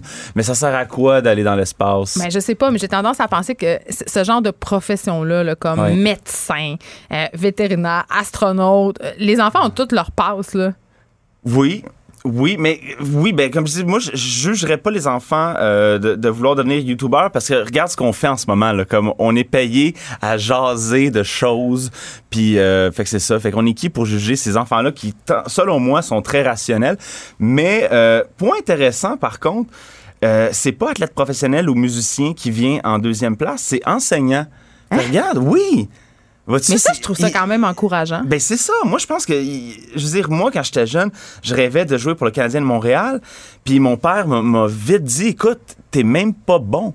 Tu feras dans le c'est- pee ça, c'est triste. Non, Mais mais, c'est pas triste qu'il a été réaliste, ça. Moi, je justement, je me suis pas euh, passé, j'ai pas passé des années à rêver de, de quoi qui arriverait jamais. Mais on en a parlé souvent quand même euh, de ces jeunes-là qui voient leurs rêves carrément brisés alors qu'on leur fait croire parce que Ben, l'industrie du hockey au Québec euh, qui est non professionnelle, là, ça génère beaucoup, beaucoup, beaucoup d'argent. Donc, y a- les gens dans les organisations sportives ont tout intérêt, je dirais pas jusqu'à dire à faire croire parce que c'est peut-être un gros mot, mais du moins à entretenir ce rêve-là chez les jeunes parce que ça les pousse à aller plus loin, donc à dépenser plus dans la ligne de hockey et les parents embarquent là-dedans big time parce que euh, tu l'as dit, toi, ton rêve quand tu étais petit, c'était de devenir joueur de hockey. Il y a beaucoup de papas de ton âge qui projettent sur leur enfant Ah, leur propre rêve. là. Ça, c'est, ça, ça, je me souviens, c'est, c'est quelque chose que, que mon père me disait. Parce que justement, lui, c'était un des, des parents qui prenait ça. Il était, regarde, tu joues dans le Pee-Wee, là, on, tu te rendras pas bien loin, mais have fun. Mais c'était le fun, c'est Amuse-toi. Mais tu sais, des parents là, qui, qui, qui sautaient des coches. Puis regarde, moi, j'ai, été arbitre de baseball quand j'étais jeune. Ma première Mon Dieu, job, t'es une bonne personne. J'étais arbitre de Wow. baseball, puis je, je me faisais crier après là, par, euh, par des parents. Là, Tu sais, J'avais peut-être 12 ans, 13 ans, puis c'est sûr je faisais des erreurs à la tonne. Euh, on s'entend, tu sais, Ben, je en même temps, Mais, euh, mais en même temps, je dire, ton, ton, ton petit gars, il est dans le moustique B, tu sais, je veux dire, euh, c'est pas, pas une question de vie ou de mort. Là. Vraiment pas. Mais je sais pas. Les gens euh, en ce moment, tu sais, je veux dire, les enfants qui rêvent d'être YouTubers. Les parents voient ça quand même d'un mauvais œil, tandis que des enfants qui rêvent d'être joueurs de hockey ou astronautes, les parents sont bien d'accord avec ça. Puis j'ai envie de dire, je trouve qu'on démonise beaucoup YouTube, Instagram et tout ça, mais en même temps, c'est véritablement un nouveau star system. Je veux dire, c'est littéralement la même chose. La Et tu le soulignais tantôt, Ah ouais. euh, que ton enfant euh, veuille devenir star de YouTube ou chanteuse, mettons. euh, Auteur, C'est la euh, même. C'est oui. c'est juste parce qu'on, comme je pense que comme humain, on a toujours peur de la nouveauté. Puis là, on est un peu intimidé et on a aussi peur un peu de perdre le contrôle de cette bébite-là que sont les médias sociaux. Puis il n'y a pas juste des bonnes affaires, là. On s'en, on s'en- tu sais, Non, on s'entend. Mais il y a d'excellentes choses aussi sur YouTube. Puis il y a des gens qui font des carrières absolument incroyables. Bon, c'est sûr qu'on peut euh, se dire qu'aux États-Unis, il y a des petits gars qui font des millions à déballer des jouets. là. Moi, c'est peut-être c'est peut-être ce côté-là avec lequel j'ai le plus de misère. Ça, oui, c'est un métier, mais tu n'as pas de Oui, compétences. Qu'est-ce qui se passe après? Moi, c'est surtout ça qui me fait peur. Mais mais tu sais, des, des enfants vedettes de cinéma, il y en a toujours eu. euh, des, des, Mais des- t'as un peu raison. Des jeunes artistes. C'est sûr que peut-être maintenant, le, le médium fait en sorte qu'il y a une Mais je pense que c'est le côté démocratisation pub qui de, dérange aussi peut-être plus les gens, le fait que justement des enfants engrangent des millions ou des, ou des jeunes adultes en, en devenant véritablement des véhicules publicitaires. Je pense que Ben- c'est ça qui fait rusher le monde. Ouais, mais Parce qu'un enfant acteur, il joue. Tu sais, c'est comme un talent. Ben, dans les publicités, il y a toujours eu des enfants, euh, je veux dire, des bébés dans les annonces de couches. euh, Ils sont vendent des couches. ces Ils sont bébés-là. exploités, ces bébés-là. Mais moi, je me C'est clair qu'ils n'ont pas signé un contrat là, pour être là. là. Mais hier, j'écoutais un film, puis il y avait un bébé dans le film. Puis, tu sais, à un moment donné, le bébé il pleurait, puis il avait pas l'air de triper. Puis je me disais, c'était dans, c'était dans l'histoire que le bébé était pas Ouais. content. Puis je me disais, mais qu'est-ce qu'ils ont fait au bébé? Est-ce qu'ils ont attendu qu'il pleure pour une raison X? Puis là, ils ont, go, on fait la scène? Moi, tu sais, il y a ce côté-là, je suis tout le temps un peu mal à l'aise de pincer le pleurer bébé. c'est juste, elle va sur les sets de cinéma, puis comme elle, elle a une petite petite méthode, je sais pas, à Mais on sait, twist souvent, quelque chose. on sait souvent que dans le cas des publicités et des films où on a des bébés, on fait appel souvent à des jumeaux, voire même à des triplés pour qu'ils puissent se remplacer et qu'on les filme un peu tout le temps parce que les bébés, euh, ça pleure, ça dort, ça fait toutes sortes d'affaires. Ils en profitent euh, quand ils font ces choses-là pour les insérer dans le scénario. Mais tu sais, c'est quand même assez touché. Parlant de- d'enfants qui, justement, ju- jumelles, qui ont, qui ont très bien viré, devenus adultes, là, tu sais, les deux petites de Full House, ça, c'est quoi dans leur nom, là? Euh, les, euh, Les Olsen. Oui, les jumelles Olsen, mais eux autres, ils sont, ils ont- sont- ça n'a pas, pas bien été. Là. J'étais un peu sarcastique. Oui, non, je comprends. Euh, donc, c'est ça. Mais je sais pas qu'est-ce que je sais pas qu'est-ce que ça nous a- ça prend sur, euh, sur les jeunes et l'argent, mais c'est quoi la conclusion de votre truc, Ben, moi- de ce sondage-là? Moi, ce que, ce que je trouve, c'est que c'est encore une espèce de- d'excuse pour, pour les médias, puis tout le monde, de bitcher, puis de dire, hey, les milléniaux sont-tu poches, mais là, les Z sont encore plus poches. Oui, Euh, je suis d'accord avec c'est- toi juste facile. Comme tu as dit, c'est c'est juste, on, on veut bitcher, c'est facile. Ah, ben oui, YouTube, nanana. Euh, mais, mais, mais au final, moi, comme je dis, ce que, ce que je remarque, ben, c'est les enfants qui sont, qui sont rationnels parce que je dis, devenir Ben, tout le astronaute, il y a devenir- pas, il y a y quoi, quatre postes d'astronautes disponibles Parce au Canada. tu veux tout le temps devenir euh, ce que tu idolâtres. Puis là, il y a des Ben stars oui. YouTube, les enfants regardent ça. Puis la bonne nouvelle, c'est que souvent, ça passe. Là, on fait notre passe, puis ça passe. Mais euh, comme je- euh, on en a reçu des influenceurs ici, puis euh, j'ai eu l'occasion de constater que c'est beaucoup de travail. C'est pas vrai que ces gens-là sont assis à journée longue, font rien. Euh, tu sais, ils font du montage, ils génèrent du contenu. Même si on a l'impression qu'ils parlent pas de grand-chose, là, pas parler de grand-chose, c'est pas donné à tout le Ben, monde, puis que ça soit intéressant. Je veux c'est euh, YouTube, c'est juste un, un autre poste de télé. là. C'est un autre, c'est un autre câble de distribution moderne. Ben, c'est Fait un autre qu'arrêtons câble de de- distribution qui est en train de détrôner quand Ouais. même le câble traditionnel. Donc, je pense qu'au lieu de condamner ça, on devrait peut-être s'interroger sur pourquoi les gens n'écoutent plus la télé puis préfèrent se tourner vers des médias comme YouTube ou la télé en streaming. Des- oui. On en parlait hier euh, de Netflix. C'est quand même... euh, c'est ça. là, on a toute l'air d'une gang de vieux chialeux pas Ben, contents. Mais tu sais, quand la radio est sortie, ça, ça a fait la même affaire. Quand la télé est sortie, ça a fait la même affaire. Les gens étaient pas contents. Puis, à un moment donné, ça va être une autre affaire. Puis, on va avoir accepté les médias sociaux. Donc, tu me demandais une conclusion. Ben, la conclusion, c'est ça. Laissons les enfants rêver à, à ce qu'ils veulent rêver. Tu sais, je veux dire, arrêtons là de d'être des vieux châleux. Exactement. OK? Soyons ouverts d'esprit. Et là, euh, des nouveaux arrivants nous livrent leur avis sur le travail au Québec. Oui. Est-ce est-ce que. Moi, moi, OK, je t'ai- intéressée à savoir qu'est-ce qu'ils pensent de nous. Parce Ben, qu'évidemment, quand on va ailleurs, on a un regard extérieur. Donc, eux autres sont, sont vierges de tout. Ils peuvent vraiment nous juger avec. oui. euh, euh, ben, avec en fait. pleine conscience. Encore une fois, c'est c'est notre c'est mon collègue Saoud qui lui aussi est au Québec depuis pas longtemps. Puis on a souvent ces discussions là à propos de du travail puis de lui sa vision du travail qui qui a dû adapter euh, quand il est arrivé ici. Et euh, fait que fait que Saoud est allé sonder euh, quelques autres euh, nouveaux arrivants, des gens qui sont au Québec depuis euh, depuis quelques années au, au maximum, pour savoir que- qu'est-ce qu'ils pensaient de notre culture du travail ici. Euh, puis on a eu des, des- quand même des, des résultats intéressants. Euh, ce qui, ce qui m'a le plus frappé, mais en fait, c'est pas, c'est pas une grosse surprise, c'est à quel point ici, le- l'espèce de, de manque de formalité ou l'absence de, de- de hiérarchie, même si, bon, il y a une hiérarchie, puis on a des boss, puis tout ça, mais il n'y a pas de... de- Parle pour toi. non, non, mais cette idée de tu- juste de tutoyer son, son patron. Ah, ça les, euh, oui, le côté hiérarchique, c'est vrai. moi, Oui, je, oui. je me souviens, euh, parce que justement, moi, j'avais été élevé un peu à, à l'européenne, si on veut. Donc, euh, on m'avait appris à tutoyer quiconque était plus âgé que moi. À vous voyez, tu veux dire. À, à vous voyez, pardon. Mais ton père est un, est un quelqu'un d'autoritaire. Euh, oui. et puis, euh, puis moi, je me souviens que justement, quand, quand je travaillais à la banque et euh, je croisais le vice-président euh, dans la salle de bain, puis là, j'étais bonjour monsieur, vous allez hein? bien? Puis il était là, ben là, Michael, tutoie-moi, puis je, je pouvais juste pas. C'est c'est difficile. Puis, tu sais, de, de penser qu'un vice, il y, a- il y a 40 ans, un vice-président aurait jamais dit ça. Mais rencontrer des gens hot à la toilette, c'est toujours gênant. Tu sais Oui. pas quoi faire. Je, Oui. je sais pas comment gérer ce moment. C'est Ben- un, un moment de très grande intimité. Tu sais, tu t'entends faire puppy. Mais, tu- Mais tu sais, T'as jamais été dans un urinoir? Ça, c'est encore Ah, plus parle pas spécial. trop vite. Ah oui, t'as as fait ça? Ben, mais en, quand il n'y a pas de place dans les toilettes Ouais, euh, des filles, moi, je vais en direct à la toilette des gars. Ben, j'essaye de pas trop regarder ce qui se passe à l'urinoir pour pas mettre les gars qui font pipi mal à l'aise, mais euh, ça a l'air d'être toute une game dont on fait bien attention de pas se regarder. Tout le monde regarde droit devant soi, là. C'est quand même quelque chose. Euh, oui, fait que parlant de culture du travail. Ah, tu veux pas qu'on parte qu'on aille là? non, mais quand même, là, tu sais, on reste en haut de la ceinture, là. Euh, Donc c'est ça, fait que justement, où il y avait Bastien qui, qui m'a dit, hey, regarde, euh, qui est un Français, il dit, moi je joue au tennis avec mon boss à toutes les fins de semaine.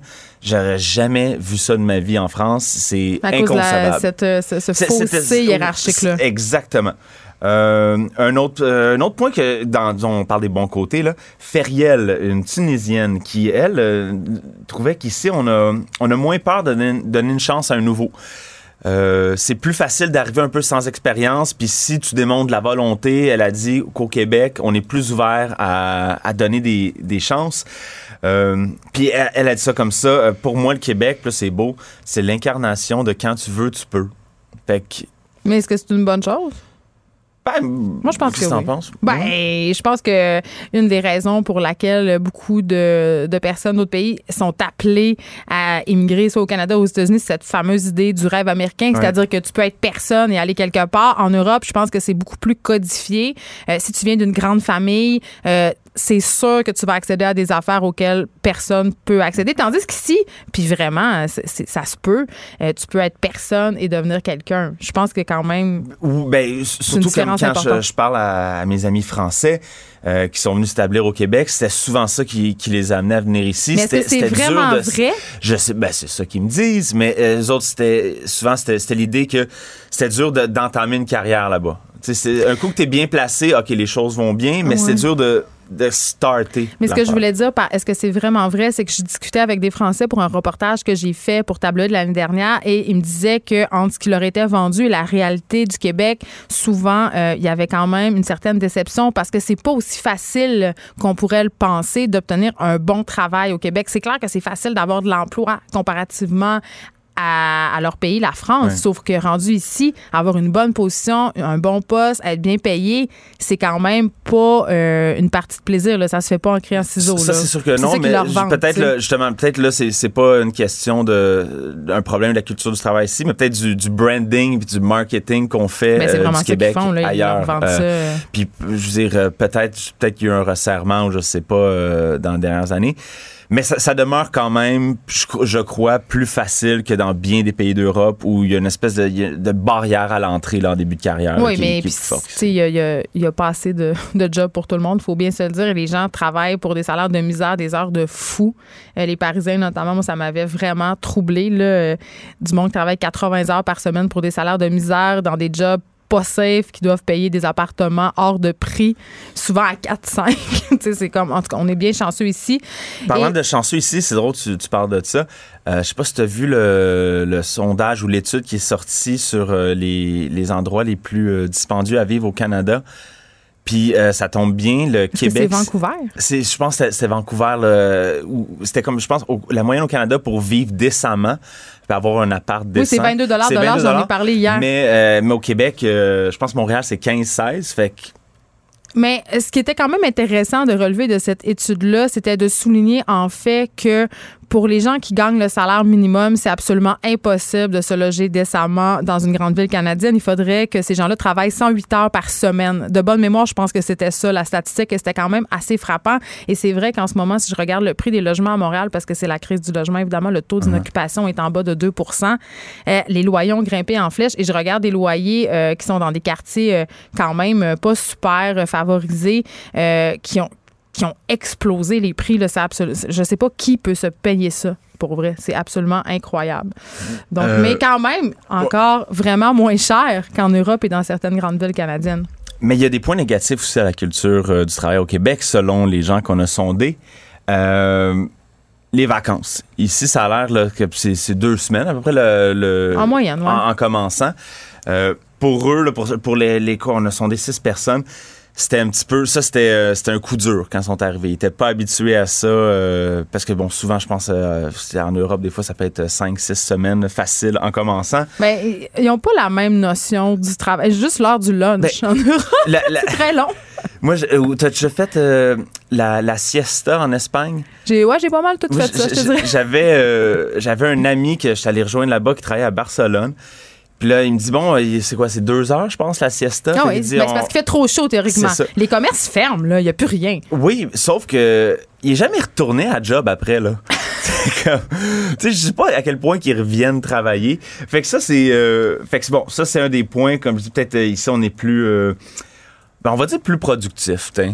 On, va dire, on va mettre ça positivement. Ben, je sais pas si c'est plus productif, mais j'imagine. on, on, on, presse le citron plus. Ben, je sais pas si ça a juste des conséquences heureuses, Michael Détrempe. Écoute, tous ces sujets-là, on peut les retrouver sur le site de Porte-Monnaie, évidemment. Merci d'avoir été avec nous. Merci, on se retrouve Geneviève. la semaine prochaine. De 13 à 15, Les effrontés. deux heures où on relâche nos bonnes manières. Après tout, on est en vacances. Cube Radio. Euh, deux ans après avoir adopté une politique ferme euh, concernant le code vestimentaire au village vacances Valcartier près de Québec, mais aussi euh, au Calypso dans l'Est ontarien, maintenant, ces deux centres aquatiques-là n'exigent plus que les femmes portent un maillot de bain couvrant le bus. Et là, écoutez, ça fait le tour des médias. Les gens, je sais pas, les gens sont outrés, disons ça comme ça. Les seins nus permis dans les glissades d'eau, ben voyons donc. Donc, j'ai eu envie d'en parler avec Sandra Nadeau, qui est la directrice principale vente, marketing, communication euh, de Village Vacances Valcartier. Bonjour, Madame Nadeau. Bonjour. Là, vous êtes surprise, là, si je comprends bien, de tout ce tollé autour de votre nouvelle politique vestimentaire. Oui, vraiment. En fait, c'est pas une nouvelle. Euh, euh, c'est pas un changement non plus de politique qui est récent. Euh, Ça s'est passé au cours de l'hiver dernier. Euh, puis c'est vraiment seulement pour se conformer à la loi. Fait que dans le fond, là, ça sort dans les médias aujourd'hui, mais euh, ça change pas. euh, l'idée principale qu'on demeure un site familial, puis que on n'a jamais eu de, situation de la sorte, en tout cas à Valcartier, euh, puis on pense pas que ça change non plus euh, le futur. Évidemment, euh, pour le rappeler aux auditeurs, la loi canadienne stipule qu'on ne peut pas interdire de se promener torse nu partout au Canada. Donc, c'est pour cette raison que vous avez modifié votre code vestimentaire. Euh, c'était, c'est écrit les baigneurs de tous les sexes sont tenus de porter un bon maillot de bain approprié. C'est assez subjectif quand même comme règle parce que ce qui est approprié pour moi ne l'est pas nécessairement pour une autre personne. Oui, tout à fait. Euh, mais écoutez, c'est, légalement les bons termes à utiliser pour respecter la loi, puis de, de, de- d'être équitable envers tous les gens. OK, mais euh, je comprends bien, mais par contre, euh, la direction pourrait quand même tout de même, si je comprends bien, le contraindre une femme à se changer si elle fait l'objet de plainte de la clientèle. En fait, la façon dont il faut le traiter, puis là, j'essaie de, de, de vous le dire de la meilleure façon possible, c'est que dans le fond, se promener torse nu, autant pour un homme que pour une femme, ce n'est pas un acte criminel. Ça, c'est la loi qui, qui, qui cite ça. Euh, mais l'indécence, ce n'est pas, euh, euh, c'est, pas accepté. Donc, vous soulignez qu'une, vous soutenez qu'une poitrine féminine, c'est indécent. Non, c'est pas ça qu'on veut dire. Ça pourrait très bien être euh, des gens qui demandent aussi à un homme de se couvrir et on agirait de la même sorte. Euh, et où une femme pourrait venir se faire bronzer et que ça dérange personne et elle serait tout dans son droit. Dans le fond, la nuance, c'est quand dans le, ça commence à nuire à d'autres personnes autour qui euh, ont- sont dans nos installations euh, et qui veulent en profiter tout autant que l'autre personne. Alors, c'est un respect mutuel qui est, qui est demandé, mais euh, la loi dit que dans le fond, ce n'est pas criminel, alors nous ne pouvons pas l'interdire.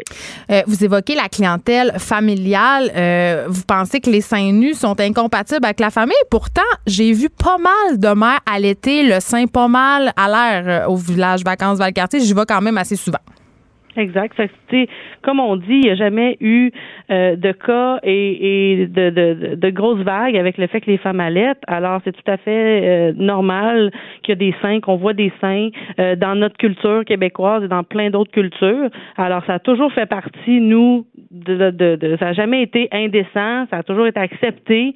On veut que ça le demeure si euh, devait avoir des gros des plaintes parce qu'un comportement devient indécent, c'est là qu'on intervient- interviendrait, mais autant pour les hommes que pour les femmes. Madame Nadeau, euh, euh, pourquoi c'est différent un homme puis une femme qui se promènent torse nu? Parce qu'il y a personne, on s'entend, entre vous puis moi puis la boîte à bois qui va demander à un gars de se couvrir. Vous avez dit tantôt, on demanderait à un homme de se couvrir, mais la vérité, c'est qu'on ne demandera jamais à un gars de se mettre un T-shirt. Je Je, suis entièrement d'accord avec vous. Euh, c'est la façon dont les gens. Euh, c'est pas nous, c'est pas l'organisation qui, qui décide quoi que ce soit. Nous, on n'a jamais eu à intervenir c'est une question là jamais jamais de, de aucun aucune façon euh, s'il y avait des plaintes puis on ne croit pas que ça arriverait euh, plusieurs plaintes qui incommoderaient d'autres clients euh, on pourrait tout simplement de, demander de rectifier un peu la situation, changer d'endroit, hmm. mais c'est pas euh, c'est pas pratique courante dans nos installations. Non, c'est ça. Puis je pense pas que demain matin il y a beaucoup de femmes qui vont se pointer euh, seins nus glissade d'eau. Premièrement, euh, si je si je faisais l'Everest les seins nus, je pense que je pense que ça me ferait un petit peu mal au sein. Mais c'est quand même une question de culture. Vous l'avez souligné en Europe, on voit régulièrement des seins nus. J'en parlais tantôt au Québec, c'est vraiment pas ça. Mais j'ai envie quand même de vous poser une question. le sein, quand même, je le sais là, il y a plusieurs personnes qui considèrent ça comme étant érotique, puis c'est peut-être là un peu qui est le nerf de la guerre. Les fesses aussi, pourtant, je vois beaucoup de filles se promener avec des maillots de bain. C'est la mode en ce moment des culottes brésiliennes qui laissent voir la moitié des fesses quand c'est pas carrément toutes les fesses. C'est quoi, euh, c'est quoi la différence? Vous intervenez pas dans ces cas-là? J'ai jamais vu ça. En fait, il n'y en a pas de différence parce que la même règle s'applique. C'est l'indécence, en fait. Puis l'indécence, Mais qui décide ce qui est indécent? si le monsieur à côté est bien fâché, je veux dire, il faut quand même. Euh, oui, c'est ça. C'est un respect mutuel qui est demandé. Oui, il y a des choses qui peuvent choquer certaines personnes et ne pas en choquer d'autres. Fait que c'est sûr qu'on on est dans un endroit public à grand achalandage. Faut, faut essayer de rendre tout le monde heureux puis de gérer certaines situations. Mais bien honnêtement, ça n'arrive pas, là. Tu sais, des situations comme ça. Euh, mais s'il y a lieu que ça arrive, mais c'est traité de la même façon, autant pour les bas, les, les, le port euh, régulier, peu importe ça, ça serait quoi. Nous, on demande d'avoir un bon maillot, mais tu sais, des maillots transparents, par exemple, ça aussi, ça pourrait être quelque chose qui serait discutable. Mais rendu là, on y va cas par cas, puis on, on fait en sorte que tout le monde euh, profite de, de leur journée. Donc rendu là, ce qu'on dit aux gens, c'est utiliser votre gros bon sens. Merci, Sandra Nadeau. Vous êtes directrice principale vente, marketing, communication du village vacances Val-Cartier. S'il y a quelqu'un qui arrive seins nus, je veux que vous m'appeliez. Merci beaucoup de nous avoir parlé. Euh, on a eu un commentaire euh, d'auditeur euh, qui, ma foi, est assez drôle, mais je pense pas que ça va se pouvoir. Il y a quelqu'un qui nous écrit pour le concours d'aller au glissade d'eau avec Geneviève Peterson, les seins nus. Je pense que vous avez mal compris. J'imagine que vous êtes un monsieur. Ce, ce que je disais, c'est qu'on fait tirer un laissez-passer pour quatre personnes au glissade d'eau Saint-Sauveur. Vous pouvez texter au 187 Cube Radio pour remporter le prix. Mais le prix, c'est certainement pas aller au glissade d'eau avec moi, les seins nus, je pense pas, euh, je pense pas que ça va se passer. Cube Radio. Jusqu'à 15, vous écoutez. Les effrontés. Il y a plusieurs bandes annonces de films qui ont été dévoilées au public dans les derniers jours, mais disons que tous euh, et toutes. oh, on entend une chanson. toutes n'ont pas reçu le même accueil des cinéphiles. Vanessa Destinée est là pour nous en parler. Moi, j'ai vu celle euh, de Top Gun. T'as vu celle de Top Gun? Mais euh, celle de Cats. C'est celle qui retient mon attention et c'est ben, la musique officielle ah. de Cats, la chanson la plus connue, Memory, qui sera dans le film de toute évidence interprétée par Jennifer Hudson. Je fais une face déjà. Actrice oscarisée pour son rôle dans Dreamgirls. C'est elle qui avait volé l'Oscar à Beyoncé, on s'en rappelle. La je l'ai célébrée, elle a une place spéciale dans mon ah, cœur. pour vrai, tu l'aimes, OK. Juste pour ça. Parce que t'as eu Beyoncé, c'est vrai, voilà, exactement. Donc, euh, je l'aime par association comme ça. Alors, Cats, euh, qui fait, euh, qui fait, euh, qui quitte Broadway et qui arrive sur les grands écrans. Oui, non, c'est. Enfin, ça quitte Broadway, parce que moi, je, déteste les comédies musicales, je dois l'avouer. Mais je, veux dire, ça quitte Broadway, mais c'est surtout que je pense que ça va continuer à jouer accessoirement à Broadway, mais que ah. ça va venir se rendre disponible à un public de manière plus mainstream par l'entremise du 7e art, Geneviève Peterson, dans un film qui promet d'être grandiose ou absolument terrible. C'est dépendant de votre interprétation de la bande-annonce qui est sorti hier en grande primeur, 24 heures après qu'on ait eu euh, la chance de voir comment les acteurs travaillent sur ce film. Alors, pour résumer, pour ceux qui ne connaissent pas l'histoire de Cats, c'est une comédie musicale qui a fait le bonheur de Broadway pendant des décennies.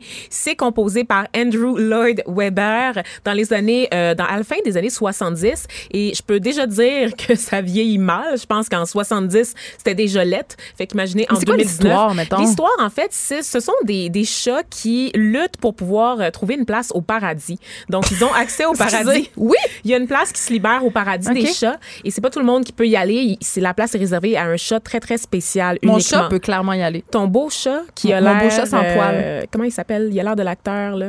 Vincent Cassel. C'est vrai que mon chat ressemble à Vincent J'ai fait des Cassel. montages, euh, mais on, on y reviendra. euh, On mettra des photos. Absolument, pour que les gens comprennent. Donc, euh, une comédie musicale assez mièvre, basée sur un livre euh, qui a connu un certain succès dans les années 50. Je sais pas pourquoi, à la base, on a décidé d'adapter Cats, de faire passer l'histoire en livre, en comédie musicale sur Broadway, parce que déjà là, c'est malaisant. On se rappelle des costumes over the top de la production. Pensez fausse fourrure, pensez paillettes, pensez léotard de velours. C'est tout ça, Kat. C'est du maquillage outrancier, des chorégraphies qui n'en finissent plus de finir. On est que- encore là dans la nostalgie. On, on dirait qu'on fait juste ça. On a parlé de Thomas Levac tantôt. Ah, Il n'y a ben- plus de films.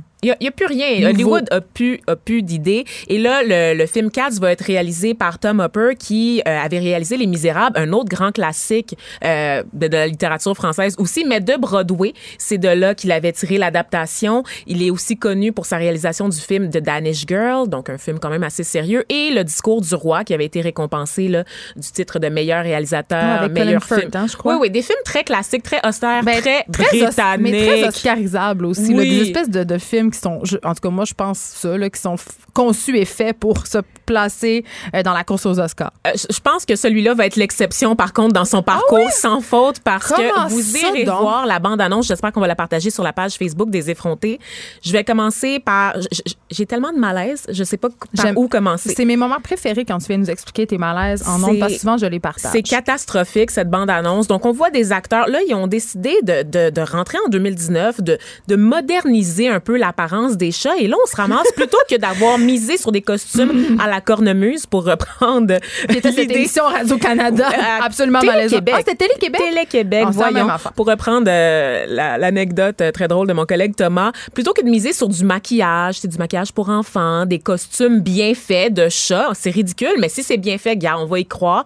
C'est pour, on peut se douter que c'est un, pour un public pour enfants, un public averti pour enfants. Mais là, c'est quasiment horrifique. là. on a décidé de faire une espèce de truc de fétichiste vraiment weird. C'est comme si on, a- on avait badigeonné les acteurs de latex puis qu'on avait collé du faux poil dessus. Les costumes sont tellement moulants qu'on voit que les actrices ont des totons. Moi, je veux, Là, je veux juste dire qu'il y en a un, je, je le google en, en- en temps réel, et il y en a un qui ressemble vraiment à Whitney Houston. c'est Jason Derulo, donc c'est un acteur noir. C'est Jason Derulo qui est connu. C'est le chanteur qui ne fait que dire son nom dans ses chansons. Donc, je- on a un extrait. Suis dead. Toutes ses chansons commencent par lui qui crie son prénom. Mais c'est super. C'est c'est ça sa discographie. En et tout cas, il ressemble à Whitney Houston dans le cadre, juste sûr. Et Vraiment. donc, on- ils ont des léotards, c'est ça, très, très moulant. Et le, le plus perturbant On dans peut leur voir cette- le paquet? On peut leur voir le paquet. On peut voir les tetons, vraiment des actrices femmes, alors que ce sont censés être des chats. Ils sont pas censés être sexy. Là, on n'est pas dans Catwoman avec Des Ali chats, Berry. ça a des mamelles. Ça a des mamelles, mais ils sont comme Ils vont, pas ils bien vont pouvoir aller au placés. Absolument, absolument. C'est pas transparent, donc euh, je pense pas La que ça va. décence sera préservée. Exactement. Donc, tout en Ah, pudeur. c'est suggéré, mais c'est pas explicite. On va dire ça comme ça. Et donc, des costumes, euh, les, les acteurs, à la place d'avoir du maquillage, ils ont comme leur visage d'humain placé comme sur une tête de chat. Je, ça a l'air d'être pas. un espèce d'ordinateur désastre. Oui, là. Ça a c'est de- comme à mi-chemin entre le CGI, donc l'animation par ordinateur, et le visage réel des acteurs. Donc, Comme si une mauvaise Swift. maquilleuse de fête d'enfant s'était mise à l'œuvre. Non, comme si tu avais utilisé un filtre Instagram Ah, avec les oh, le oreilles. filtre de chat. Le filtre de chat. Ah, oui. C'est comme ta vraie face, mais avec des oreilles de chat. C'est très bizarre. Ils ont des dents d'humain aussi. Ils ont des petites mains comme vraiment fines, mais ils sont comme miniatures. Donc, ils n'auront pas la taille de vrais humains dans le film. Ça va être. Ils vont avoir la taille de vrais Ouais, chats. mais reste quand même que les gens veulent le voir parce que c'est un film All-Star. Il y a Taylor Swift. Mais qui veut le voir? Honnêtement, Ben, c'est la question moi. que j'adresse au public de Cube Radio. Qui veut voir le film Cats? Ben, Qui je pense que maintenant, ça? on veut le voir parce que c'est mauvais. là. Oui, ça va être un Ça va être gag. psychotronique. Je veux dire, ça va gagner euh, des, des, des, des prix de mauvaise étude. Oui, c'est ça. J'invente des mots. Ce, ce film-là ne fera pas la course aux Oscars. Je suis prête à mettre ma Il va main au. Razzies. Il va être aux Razzies qui récompense les pires films de l'industrie hollywoodienne, j'en suis sûre. Mais sérieusement, il y a, il y a comme Judy Dench, la grande actrice Dame Judy Dench, qui porte un costume de chat par-dessus lequel elle a un, un manteau de fourrure de chat. C'est comme c'est très, je, je comprends pas. Je, je sais Pour pas les meilleurs qui- costumes, ils seront pas là non je plus. sais pas qui a vété ça, qui s'est dit oh wow, c'est bon, le trailer il est là, il est prêt à être sorti, tout frais, tout chaud, sorti du four. je reviens à C'est bon, c'est bon ce qu'on tient, guys, ça va être malade. Mais c'est ça, je reviens à ta question de départ.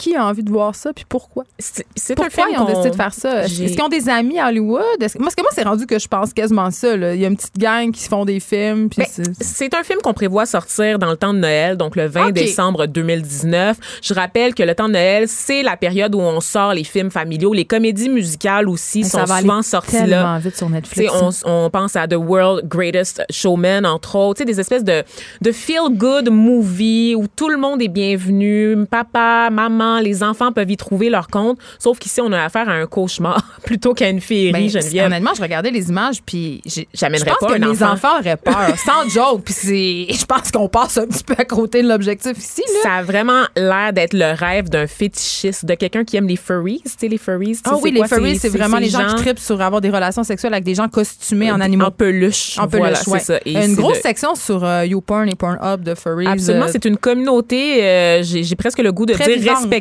respectée parce que c'est tellement weird que ça s'impose naturellement puis qu'on les regarde de avec un certain euh, oui, c'est vraiment ça. Voilà, c'est un film pornographique. Non, mais je pense que ça va. C'est sûr qu'il va y avoir la version furries porno. Tu m'y fais penser. Quelle bonne Mais idée. je pense que la version originale D4X pourrait être le nous porno. Ouais. On les voit, on les voit bouger puis On voit leur remuer. paquet. On voit leur paquet, on voit les tétons de Rebel Wilson, cette actrice un Ah. peu euh, un peu euh, chubby hein, qui est comme la chubby funny de service, c'est la fille qui fait non, rire parce qu'elle est grosse. On Ah, se tanne pas. Ils sont allés là? Ils sont allés là parce que cette fille-là, elle Ben, joue toujours le rôle de la fille grosse qui a le sens de l'humour.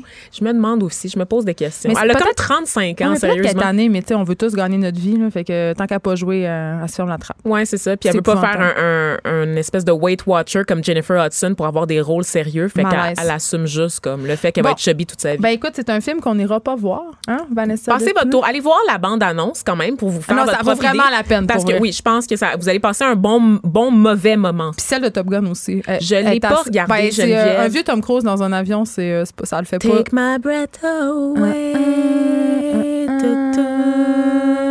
Hey, là, là. Ah, c'est déjà tout pour, pour nous aujourd'hui. Tu peux chanter jusqu'à la fin. Est-ce que tu, peux, tu pourrais continuer dans le show de Rose Aimée euh, qui suit tout de suite après? Je propose un duo avec Maca, donc euh, pour lundi prochain. Ah, On sait euh, que page Mako aime bien. Maca. Hey, tout le monde fait des lapsus sur son nom aujourd'hui. Eh oui. Ah, ça, ça, ça m'évoque quand même quelques slow Frenchers. Je préfère ça que Cats. Oui, non, moi aussi. Si on a à choisir entre les deux, on va voir Top Gun. Exactement. Hey, bye tout le monde. Bon week-end. Bonne canicule pour ceux qui vivent euh, dans le sud du Québec comme moi. Oui. Euh, je vais aller au glissade d'eau, mais euh, je tiens à rassurer tout le monde, je ne serai pas seins nus. Bonne fin de semaine.